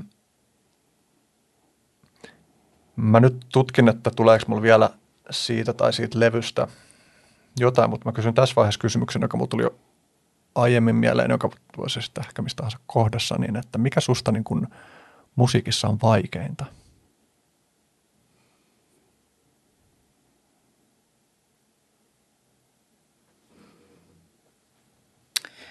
Mm. Vaikeinta on se, että löytää ne maagiset sävelet, jotka jostain syystä, tai sävelten ja sanojen kombinaation. Et, että, että miten siitä saa niinku sen jonkun magian sieltä esiin. Mä en oikein osaa selittää sitä. Mutta siinä ei että, missä järjestyksessä jotkut soinnut tulee. Ne kuulostaa ihan eriltä eri järjestyksessä. Tai mitä, mitä hajottaa tai mitä, mitä säveli jättää soittamatta tai mitä päättää soittaa. Ja sitten miten se melodia on suhteessa siihen ja että miten se lauletaan ja miten asiat soitetaan. Käyttökö pedaalia vai ei? niin kuin, että, siinä, että, että löytää ne oikeat kombat, mitkä tekee siitä just sen maagisen. Oikea tempo, kuten niin kuin Measuresissa. Se meni pieleen, meillä oli liian hidas, hidas tempo ja sitten oli ihan kummallinen.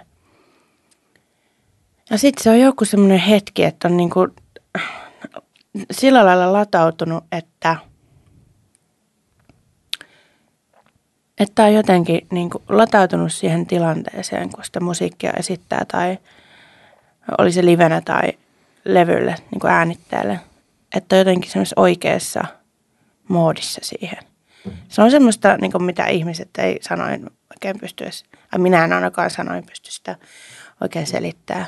Mutta se on niin kuin välillä vaikeinta löytää se just magia. Läsnäolon magia. Mulla alkoi, kun sä aloit puhua tosta, niin soimaan päässä, että I heard there was a secret chord. Ah, jep, se on oh. Käykö sillain, että, että se, se niin kuin sinnikkyydestä huolimatta se ei löydy, vai onko se enemmän semmoinen, niin kuin, että kun, vaan, kun sä vaan jaksat jatkaa etsimistä, niin sitten se löytyy tavalla tai toisella? No välillä ei löydy mitään ja välillä löytyy paljon. Nyt on ollut aika semmoinen hankala kausi tässä korona-aikaa. Toki me ollaan tehty se Color Dollar-levy öö, ja sekin on jo tosi iso työ ja niin kuin se ollaan tehty suurimmaksi osaksi nyt korona-aikana. Mutta on ollut niin kuin haastavaa kirjoittaa nyt uusia biisejä viime aikoina. Mä en tiedä, mistä johtuu, mutta välillä on semmoisia kausia. Tämä on aika pitkä kausi, mutta kyllä se menee joku päivä ohi. On nyt ollut ennenkin. Mä mietin sitä aiemmin tuossa, kun puhuttiin niistä biisien hautausmaista, että, että vähän samalla tavalla mulla tuli siitä sellainen assosiaatio, että, kun, että jos tehdään niin kuin, tieteellistä tutkimusta ja sitten tulee vain niin nollatulos, että joku niin kuin hypoteesi mm. ei natsaakaan, niin sitten se silti ei ole turhaa, koska siinä opitaan kuitenkin jotain. Niin sitten mä mietin, että onko sama juttu siinäkin, että jos tekee biisin, joka ei natsaa, niin sitten sekin kuitenkin on semmoinen matka, josta niin kuin, joka muokkaa sua muusikkona. Kyllä se varmasti on. Mä en ole sitä noin syvällisesti ajatellut, mutta joo, kyllä varmasti. Et, että toteaa, että no niin, no tommoinen tuli tehtyä. Enpä taida tätä viedä muualle kuin tuonne laatikkoon. mm. Tuossa teidän tulevan levyllä siitä on tullut tämä, tai kolmekin sinkkubiisiä on tullut ulos, mutta yksi niistä on Shy, joka on näistä kolmesta mun oma lemppari. Siinä on myös mm. mainio musavideo. Öö, kuinka ujo sä koet olevasi? Mä oon tosi ujo, niin kuin, jos, niin kuin, jos mä oon vaikka ihastunut johonkin, niin mä oon ihan mega ujo. Mä en saa siis sanaa susta. Mä tyyliin katon poispäin ja kävelen helvettiin sieltä. Niin kuin, että, ja toivon, että se huomaa. Tiedätkö tilanteen? Niin kuin, että, et, joo, mä oon tosi ujo. Joo. Mutta en mä sitten niin kuin muuten sosiaalisissa tilanteissa ole, paitsi sitten jossain minglaus tuokiossa, missä pitäisi niin kuin, puhua omasta musiikistaan, niin se on hirveetä. Se on, hir- se on musta hirveetä. Jotenkin kehuu itseänsä ja omia tekemisiä jollekin tuntemattomille, jotka on, saattaa katsoa sua silleen, että kuka sä oot? Miksi sä puhut meille? Joo, se ei ole, se ei ole kivaa musta sen niin kuin, se on tosi, tosi silleen koukkupitoinen biisi jotenkin. Siinä mm. niin kuin, sit kun luki sen tekstin, että mitä siinä tarkalleen sanotaan, niin se jotenkin aukesi kanssa ihan uudella tavalla. Se on jännä. Musta tuntuu, että mulla on tullut niin kuin, sitä jotenkin kuunnellessa semmoinen vai semmoinen jotenkin niin kuin syvä myötätunnon kokemus ujoutta kohtaan. Hyvä. Sitä mä oon vähän hakenutkin, joo. Se on myös jännä. Mä siis mä kuuntelin sen biisin muistaakseni niin kuin ekaa kertaa silleen, että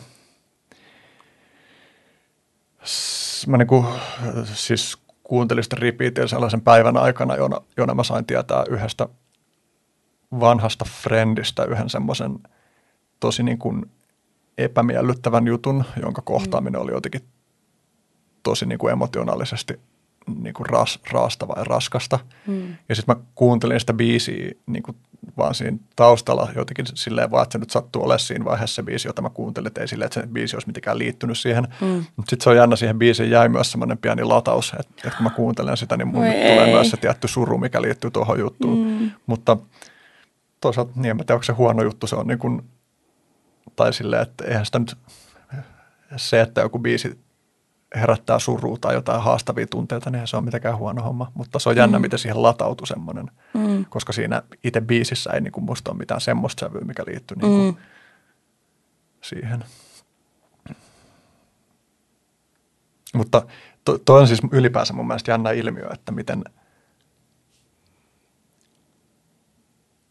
joku biisi, johon sulla on aluksi joku tietynlainen suhde, niin sitten jos sä luukutat sitä paljon jossain tietyssä elämäntilanteessa, niin sitten se niin kuin biisi muuttuu siinä mukana tavallaan. Joo, kyllä mulla on tommosia kokemuksia myös. Joo.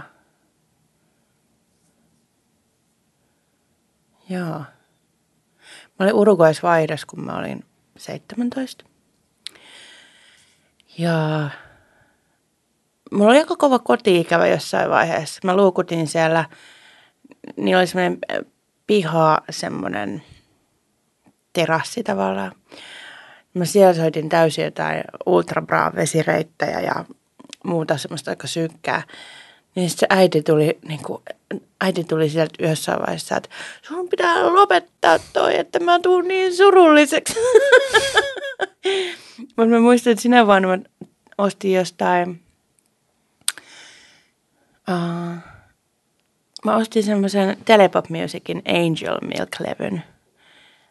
Ja mä kuuntelin sitä sieltä tosi paljon. Uh, ja se on liittyy jotenkin siihen aikaan, siihen koti-ikävään jotenkin semmoiseen, joo. Hmm. Upea levy, kannattaa tsekkaa. Tuo nimi Angel Milk on aika huima. Mm. Jotenkin, wow. Angel Milk kuulostaa sellaiselta jotain jumalten eliksiiriltä. hmm. Mitkä on ollut niin kuin, syvimmin sun muusikkouteessa tai sun suhteeseen musiikin kanssa niin kuin vaikuttaneita asioita sun elämässä? Tai etappeja tai mitä tahansa? Mitkä on määrittänyt sitä, että minkälainen muusikko susta on tullut? No monet tietenkin lempari band, Björk, ähm, Portishead, ähm, Beatles, ähm, Kure.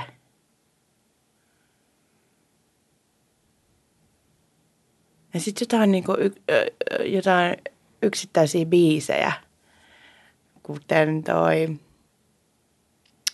Dead Can Dancein Ubiquitous, Ubiquitous Mr. Lovegrove. Se on semmoinen biisi, joka aina soi mun päässä. Ja mulla on siis Color Dollarin kanssa tehty sitten joku versiokin, mutta mä en tiedä no löytyykö sitä enää netistä. Ja Leissin kaavaa kahdestaan sinne. Pitääpä kuunnella siis, mä en ole kauheasti kuunnellut Dead Can Dancea, mutta The Host of Seraphim on ihan huima Siis tämä on ainoa biisi, mitä mä oon niin luukuttanut. Joo. Okay. Joo. Oli aikoinaan vielä Napster, niin sieltä sai haettu niin yksittäisiä biisejä. Mm. Joo. Äh, Sitten joku siis äh, CMXn ruoste on musta ihan mieletön biisi. Aura-levy on kokonaisuutena mm. todella hieno musta. Mm, joo. Mulla oli, mulla oli vähän semmoinen salainen goottipuoli teininä. Mitähän muuta vielä? Vaikea kysymys. Etapit. No se, kun mä olin Göteborgissa opiskelemassa, se vaikutti totta kai. Siellä on, tota niin, äh, rakkaita ystäviä, jotka tekee ihan mieletöntä musaa, kuten Senja Kriisin ja Hanna Tolf. Um, suosittelen heitäkin kuuntelemaan. Um, se vaikutti paljon. Joo, me laulettiin paljon yhdessä. No sitten koonissa aika, kyllä todellakin. Ja niin kuin se, että Sanni, tosi, se mun opettaja Sanni Orasmaa tosi paljon kannusti ihmisiä oppilaitaan kirjoittamaan omia biisejä ja esittämään niitä. Niin se oli kyllä valtava kannustus. Ja sitten totta kai, sit, kun mä sairastuin 24-vuotiaana, kun mä olin konsan tokalla luokalla itse asiassa, niin se löytyi mun aivokasvain. Niin se on totta kai väistämättäkin vaikuttanut. Ja silloin mä tein päätöksen, että mä en tee enää muita töitä. Nyt korona-aikana se on mennyt vähän horju, horjuus se päätös. Joo. Mutta en mä nyt oikein muita etappeja keksi. Hmm. Joo. Toi sairausasia on ehkä semmoinen, että puhuttiin etukäteen, että sä oot niin paljon siitä puhunut ja sitä on niin monessa haastattelussa pidettyä sillä, että ehkä ihmisiä voi ohjaa googlaamaan aiheesta. Jos... Niin, jos kiinnostelee, mutta eipä se nyt niin mielenkiintoista ole. Niin. Tässä ollaan yhä. Nyt on ollut viisi vuotta rauhallinen tilanne. Hmm. Että se on kohta jouluna tulee viisi vuotta, joo. Ja se on totta kai iloinen asia, joo. Mutta ehkä se riittää siitä aiheesta nyt. Hmm. Tuosta niin kuin covidin vaikutuksista tai tämän tilanteen vaikutuksista, miten se sulla henkilökohtaisesti on vaikuttanut, että kaikki meni niin kuin seis? No kuten aiemmin sanoin, niin se soololevyn elinkaari päättyi niin kuin neljään kuukauteen – Uh, neljään. Ja se totta kai tympäsi ihan maan perkeleesti. Ja että kaikki keikat meni, jotka mä olin itse myynyt, koska mulla ei ole keikkamyyjä. Niin siitä meni niin kuin valtava työ, työhukkaa ja sitten tietenkin myös paljon rahaa, koska mä olin neuvotellut itselleni ja ää, äänimiehelle, äänihenkilölle ja ää, Tapiolle hyvät liksit. No sitten en ole oikein sit uskaltanut buukkaa keikkoja, koska teen sitä tällä hetkellä yksin jo. Ja ihan hyvä, että en, vaikka silloin viime kesänä, kun oli, niin kuin viime vuoden kesällä oli vähän semmoinen, että no mutta eiköhän tämä syksyn mennessä ole ohi. Että eiköhän aleta buukkailemaan, niin silloin mä onneksi tajusin, että tämä ei tule ole ohi. Että mä en nyt, mä en nyt tee tätä työtä suot, niin kuin suotta. Um, ja sitten kun keikkoja, niin uh, kun noin biisit ei varsinaisesti soi just niissä radioissa, niin teostetulot on minimaaliset. Niin kuin teostetulot on ihan tosi pieniä. Niin keikoilta niin kuitenkin voi aina tehdä teos, äh, keikkailmoitukset um, ja niistä saa niin rahaa teosta tilityksissä. Niin kaikki semmoinen on hävinnyt. Ja sitten on ollut toki jotain korona-apurahoja, joita on voinut hakea ja mä oon kolme saanutkin. Ja mä en tiedä, miten mä olisin selvinnyt ilman niitä. Että saatana raju on ollut kyllä. Sanottakoon se. Ja mä luulen, että se on myös takana tähän mun niin kuin inspiraatiovajeeseen, mikä mä oon nyt piinannut kuukausitolkulla. Joo. Ehkä tähän semmoinen niin kuin vähän jatkokysymys, että jos kuviteltaisiin tilanne, että sä sun taloudelliset tarpeet olisi ikuisiksi ajoiksi katettu, niin mm. miten se vaikuttaa sun tekemiseen?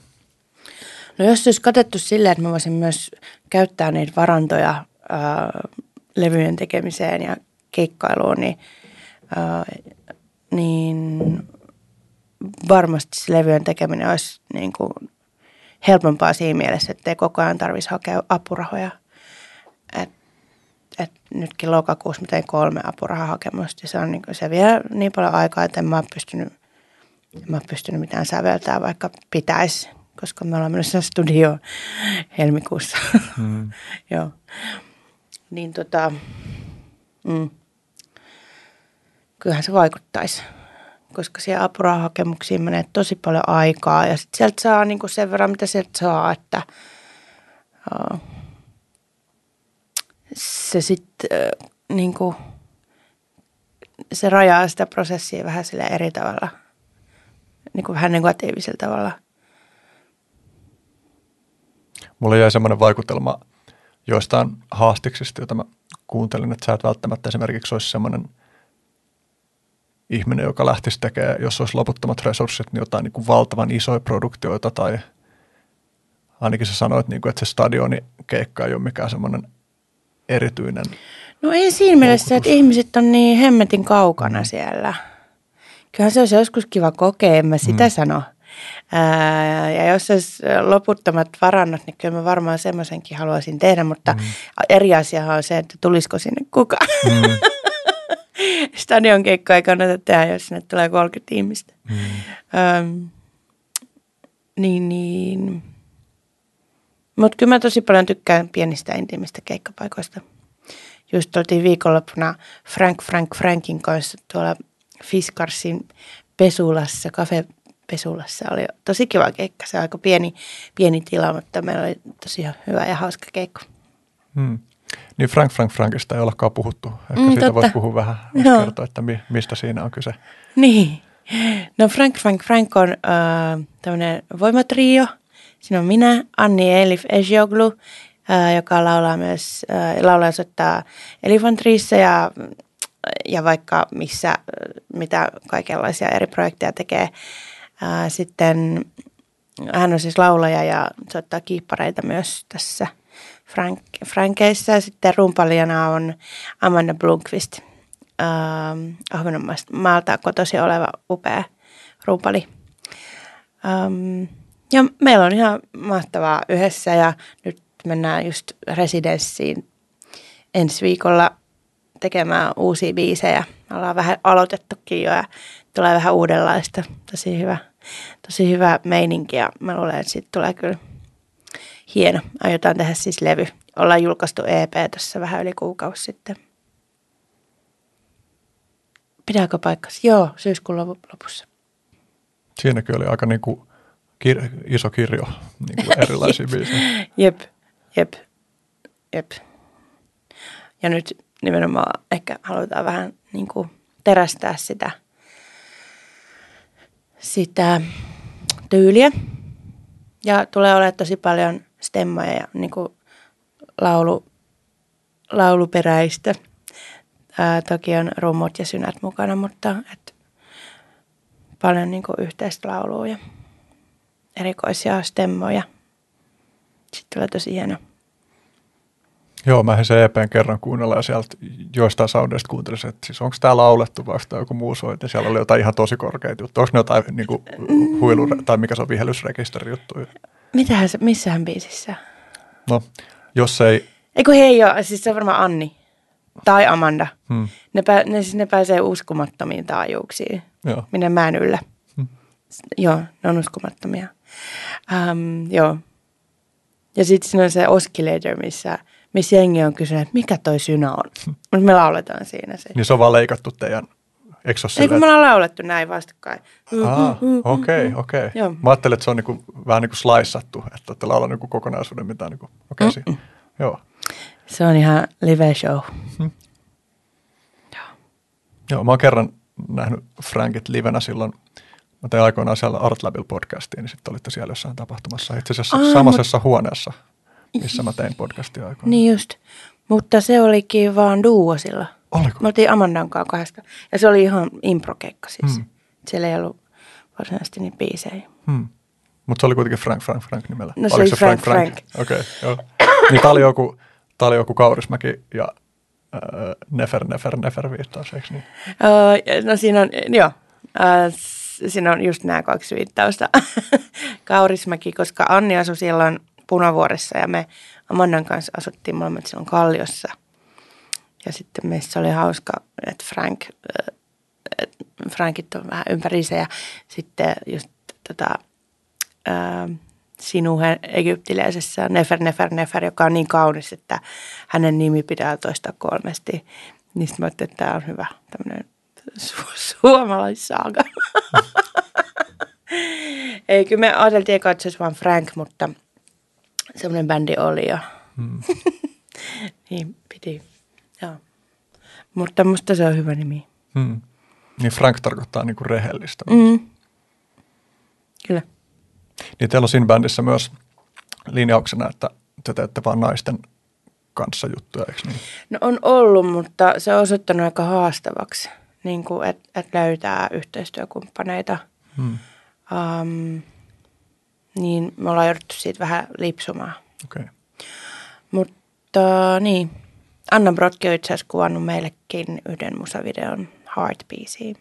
Hmm. Tai siis uh, ohjannut, ei kuvannut. Hmm. Ja ajatuksena on, on tässä, niin kuin, voisiko sitten sanoa, että naismaksimoinnissa, niin se, että tehdään... Me niin haluttaisiin työllistää naisia hmm. uh, musiikkialalla. Mutta tosiaan, siitä on jouduttu vähän lipsumaan. Missä on ollut erityisesti vaikea löytää naisia? Öö, masteroijaa. Myös öö, no me äänetettiin ja miksattiin ne biisit jo niin kuin kerran aiemmin yhden öö, nais, naispuolisen henkilön kanssa, mutta niistä ei tullut niin, ne ei jotenkin onnistunut nämä äänitykset. Ja sitten me päätettiin, että nyt me pitää kokeilla jotain muuta, että me saadaan nämä jotenkin ö, kasaan, että päästään elämässä eteenpäin, voi näitä uusia biisejä. Ja sitten me itse asiassa just siellä Artlabilla Jussi Liukkosen kanssa äänitettiin ne loppuun. Joo, tai äänitettiin ne biisit itse asiassa uudelleen. Näissä kaikki on. Tuosta muuten tulikin mieleen, että että se piti kysyä äänitykseen liittyen siitä sun soololevystä, että, että teikö se niin kuin yksinäs sitä äänityspuolta vai? En. Joonas Saikkon ääniteknikko, ähm, joka on myös live-miksaaja Stinakossa, niin hän äänitti, joo. Joo. Ja miksattiin, tai hän miksasi ja tuotettiin yhdessä. Hmm. Millainen suhde sulla on niin kuin tu- tuottamispuoleen? No se on aika spessu homma, semmoista erikoispuhaa. Rakenteita, niin kuin rakenteiden miettiminen. Mutta niissä bi- näissä Tinako-biiseissä ne oli niin kuin, mä olin ne lyönyt jo lukkoon ennen äänityksiä ja, ja ne toimi semmoisinaan. Mutta sitten no sound, soundimaailmaa ja niin kuin, että no mun mielestä miksaus ja tuottaminen on myös aika kytköksissä toisiinsa. Ainakin minun mielessä. Mä en osaa siis niitä nupikoita väännellä, mm. mutta mä kyllä tiedän, mitä mä haluan sit kun mä teen jotain. Ja Joonas ymmärtää mua. se jotenkin ymmärtää, mitä mä yritän sanoa. Ja sitten hän niinku toteuttaa sen. Joo. Eli oliko niin, että sulla oli niin kuin su- suurimmassa osassa tai kokonaankin se ääni, niin kuin, että ennen kuin alettiin äänittää, että sä tiesit, mitä sinne tulee niin kuin sen pianon ja laulun lisäksi elementteinä? Öö, no joo, paitsi se kitara tuli vähän siellä niinku äänityksessä. Hmm. Mutta se fonijuttu oli kyllä niin kuin, uh, jo niin kuin sovittu. Um, Mutta joo, kyllä siihen, niin kuin, äh, kyllä siihen niin kuin äänittäessä sit tuli just jotain niin kuin, äh, niin kuin päällekkäisäänitystä, jotain pieniä juttuja. Ähm, ja kyllä se niin kuin vähän eli totta, tai, tai elää aina siinä niin kuin äänitysvaiheessa. Hmm. Mutta pääpiirteissään niin oli Hmm. kaikki. Mulla alkaa olla kysymysten loppusuora. Hit it. Mitä on inspiraatio?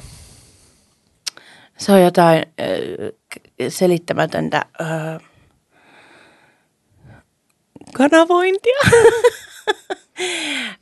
se on jotain, okei, okay. se on semmoista, että pitää saada jotain niin kuin ulos. Ja sitten joku ihmeellinen voima auttaa sitä tulemaan ulos semmoisessa muodossa, että, että siitä tulee musiikkia. Tai mitä vaan. Se oli mun vastaus. Hmm. Seuraava kysymys on ehkä semmoinen, mitä vähän, vähän jo käsiteltiinkin, mutta mä kokeilen silti, että, että saako siitä ammennettu vielä jotain. Millainen suhde sulla on ehkä niin erityisesti livenä, livenä esiintyessä niin möhläämiseen? Hyvä kysymys. Öö, melko lempeä nykyään. Öö, möhlin tosi paljon. Etenkin Stinokko-keikoilla me saatan soittaa ihan vääriä sointoja. Ja sitten saatetaan joutua keskeyttämään jopa biisi, jos mä möhlin oikein pahasti. Öö, sitten mä välillä unohdan ihan tyysty jotkut sanat. Sitten mä sepitän jotkut uudet sanat siinä keikalla ja välillä on ollut silleen, että joku ihmiset laulaa mukana ja sitten, sitten mä yritän vähän katsoa niiden suita, että mitähän ne menee.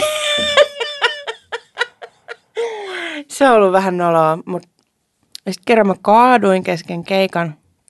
Mulla oli myös kauhean korkeat, korkeat korkkarit, mitkä oli niin kuin neppareilla kiinnitettiin nilkkaa ja, nilkasta niin, kuin niin. Ja sitten onneksi mä en siihen hetkessä laulanut. Se oli se semifinaalis myös äh, Color Dollar keikalla. Niin mä menin aivan upsukkelis, kaaduin, äh, ne kengät lensi mun jalasta. ja sitten se oli onneksi joku rumpusoolo kohta muistaakseni, tai semmoinen rytminen kohta. Joku mä tanssin niin, sitten mä kupsahdin. Uh, mutta sitten mä nousin sieltä ylös ja jatkoin laulamista. Um, joo, semmoista se on. Miten, mikä, miten se menee se latinalainen, latinankielinen lause, se ihminen on erehtyväinen. Hmm. Niin niinhän se on, niinhän me ollaan.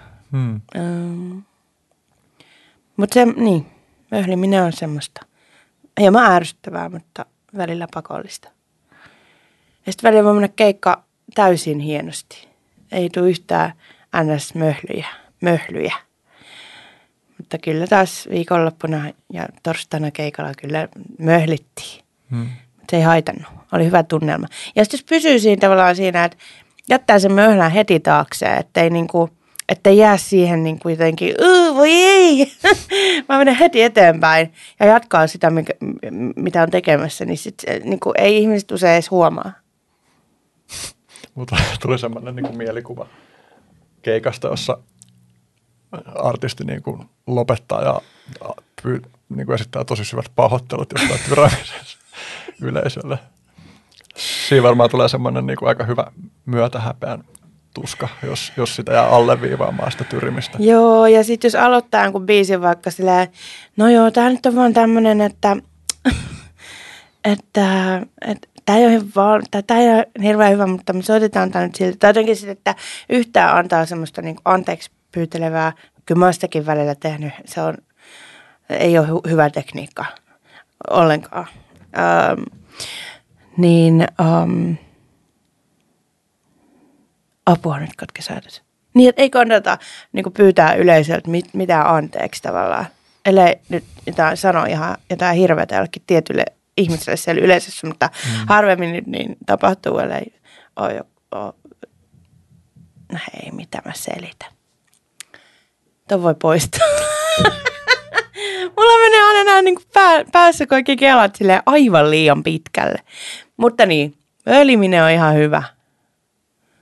Hmm. Sitäkin oppii aina jotain. Se on jännää kyllä, että miten, mitä vaikka niin kuin joku, mä itse asiassa näin tota, mä katsoin YouTubesta tänään jotain videoa, missä oli joku live-esitys jostain, mä en muista edes, että mikä se artisti oli. Mm. Olisiko se ollut itse asiassa tota, tämä, jonka kanssa teitte dialogi? Di, Astrid Swan. Ei kun hetkinen, Venä. Mikä se oli se mies, jonka kanssa sulla oli se, mistä Antti Autio. Ei, toinen, Mik, Mik, Mikaelko vai mikä? Ah, Mikael Saari. Se ollut sen joku live-esitys jostain Lahdesta?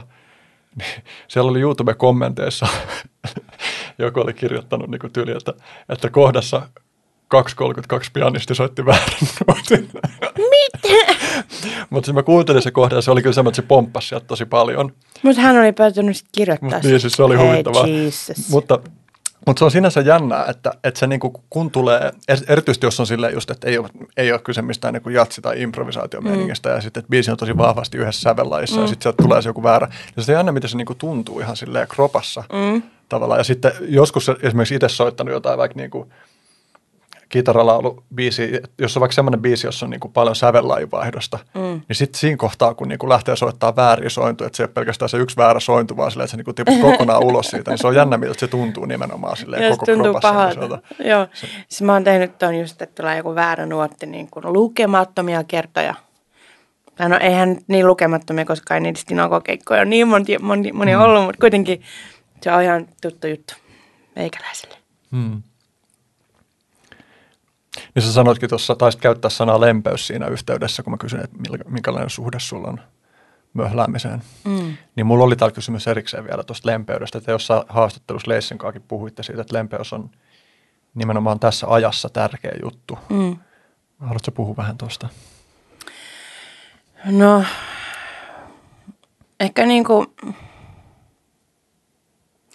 kun on niin semmoista suorituskeskeistä tämä elo täällä planeetalla nykyään monilla, niin um, että siitä jotenkin pystyisi päästään irti ainakin siinä niin kuin mus- musantekohetkellä. Ja että jotenkin myös keikoilla sillä, että, että antaisi niin kuin yleisöllekin semmoisen niin kuin lempeä hetken, missä ei tavallaan tarvii ajatella ehkä sitä – sitä suorittamista tai niin kuin, ähm, ja ehkä just se, äh, että kaiken ei tarvitse olla täydellistä, niin siihenkin liittyy tosi paljon lempeyttä ja semmoista äh, niin kuin rosojen niin kuin arvi, äh, arvostamista ja semmoista niin kuin hyväksymistä ja jopa niin kuin rakastamista – Sä käytät sun, muun muassa sun Instatilin nimi, mutta sä muutenkin viittaat välillä itseäsi nimellä Goisthoff. Mistä se tulee? No se, mulla ja mun ystävällä äh, Sara Mellerillä, äh, joka on Müller, äh, niin meillä on, me ollaan joskus lapsena vai teininä joskus silloin ke- keksitty nämä nimet toisillemme. Ei sinä sen kummempaa. Koistinen Goisthoff. Mellerin Müller. Hmm. Tämä on nyt mahdottoman överi kysymys, mutta mitä on musiikki?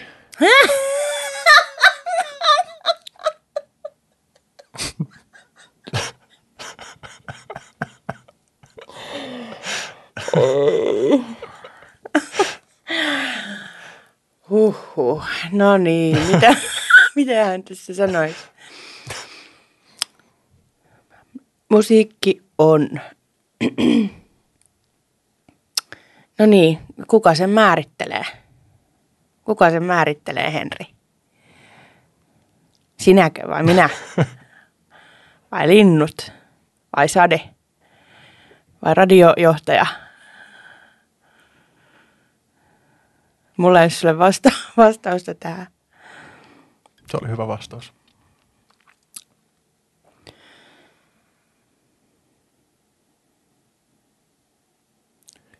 Minkä takia, tai oota mä muotoilen toisin. Mitä me ollaan tekemässä täällä maailmassa? Sinä on menee pohjemmaksi. Mm. Öö,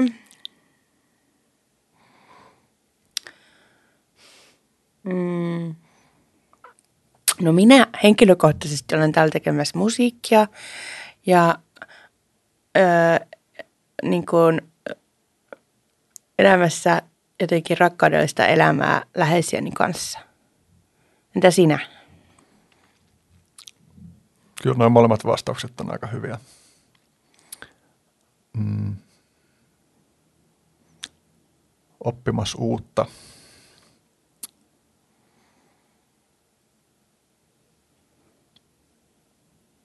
Jäätymässä sen edessä, kun pitäisi keksiä jotain tosi syvällistä. Sä oot itse keksinyt nämä kysymykset, niin. Henri. Onneksi mä en yleensä vastaan hmm. Okei, okay. mulla on tota, tämän jälkeen vaan mun tällaiset viisi loppulyhyttä, joihin voi vastata yhdellä sanalla tai yhdellä virkkeellä, tai saa vastata pidemminkin, jos haluaa, mutta mm. kerro jostain mahdollisimman varhaisesta sun elämän polkua tai sua muovanneesta asiasta. Ei tarvitse olla kaikkein varhaisin, mutta voi olla joku semmoinen varhainen juttu, joka on vaikuttanut sun polkuun. No, e- eka tuli mieleen ne pianotunnit, mä luulen. Joo. Minna Pölläsen kanssa. Se oli tämä mun, mun eka ope. Joo. Terveisiä sinne. Mm. Kerro jostain inspiroivasta asiasta. Luonto. Kerro jostain pelottavasta asiasta. Sairaus. Jos asiat menee optimaalisella tavalla, parhaalla mahdollisella tavalla, niin millaisessa suunnassa menet viiden vuoden päästä? Hengissä. Öö, tekemässä jotain ihanaa uutta musiikkia. Ee, Keikkailen ehkä jossain muuallakin kuin Suomessa. Ja elämässä on rakkautta. Sitten ennen aivan viimeistä, ensin sanon tähän väliin, että podcastin tekemistä voi tukea osoitteessa patreon.com kautta Soinnunmaan Henry. Sieltä voi tilata kanavan, jos haluaa mahdollistaa tätä jatkossakin. Ja tota, sitten mä kysyn ennen vielä sitä varsinaista viimeistä sulta, että mistä sua voi ihmiset seurata netissä. No Instagram on varmaan mulla niinku aktiivisin paikka. Um, mulla on tosiaan se äh, Goisthoff niminen tili, ö, mistä löytää kaikki mun bändiprojektit. Öö, Sitten on kotisivut, mutta mä oon hieman laiska niitä päivittelemään, mutta pitäisi ihan suoraan sanoa tehdä uudet. Öö, mutta varmaan se Instagram ja sieltä niin kuin, sit jos kiinnostaa kun eri yhteydet siellä, niin kuin, mitä siellä profiilista löytyy, niin ehkä niitä kannattaa sitten seurata, missä pitää. Et sinne tulee kaikki julkaisuuutiset ja muut. Mä yritän listata tämän jakson tietoihin linkit niihin kaikkiin ja sieltä voi sitten poimia. Hmm. Viimeinen on sellainen, että voit toivottaa tai kehottaa tai esittää rukouksen tai mitä tahansa ihmislajille. Herätys nyt, saatana. Ah, Ilmastonmuutos tappaa meidät kaikki, jos me ei ryhdytä toimeen. Kiitos. Aamen. Aamen. Audiospot. We create voices. Ihmisiä, siis eläimiä. Ihmisiä, siis eläimiä.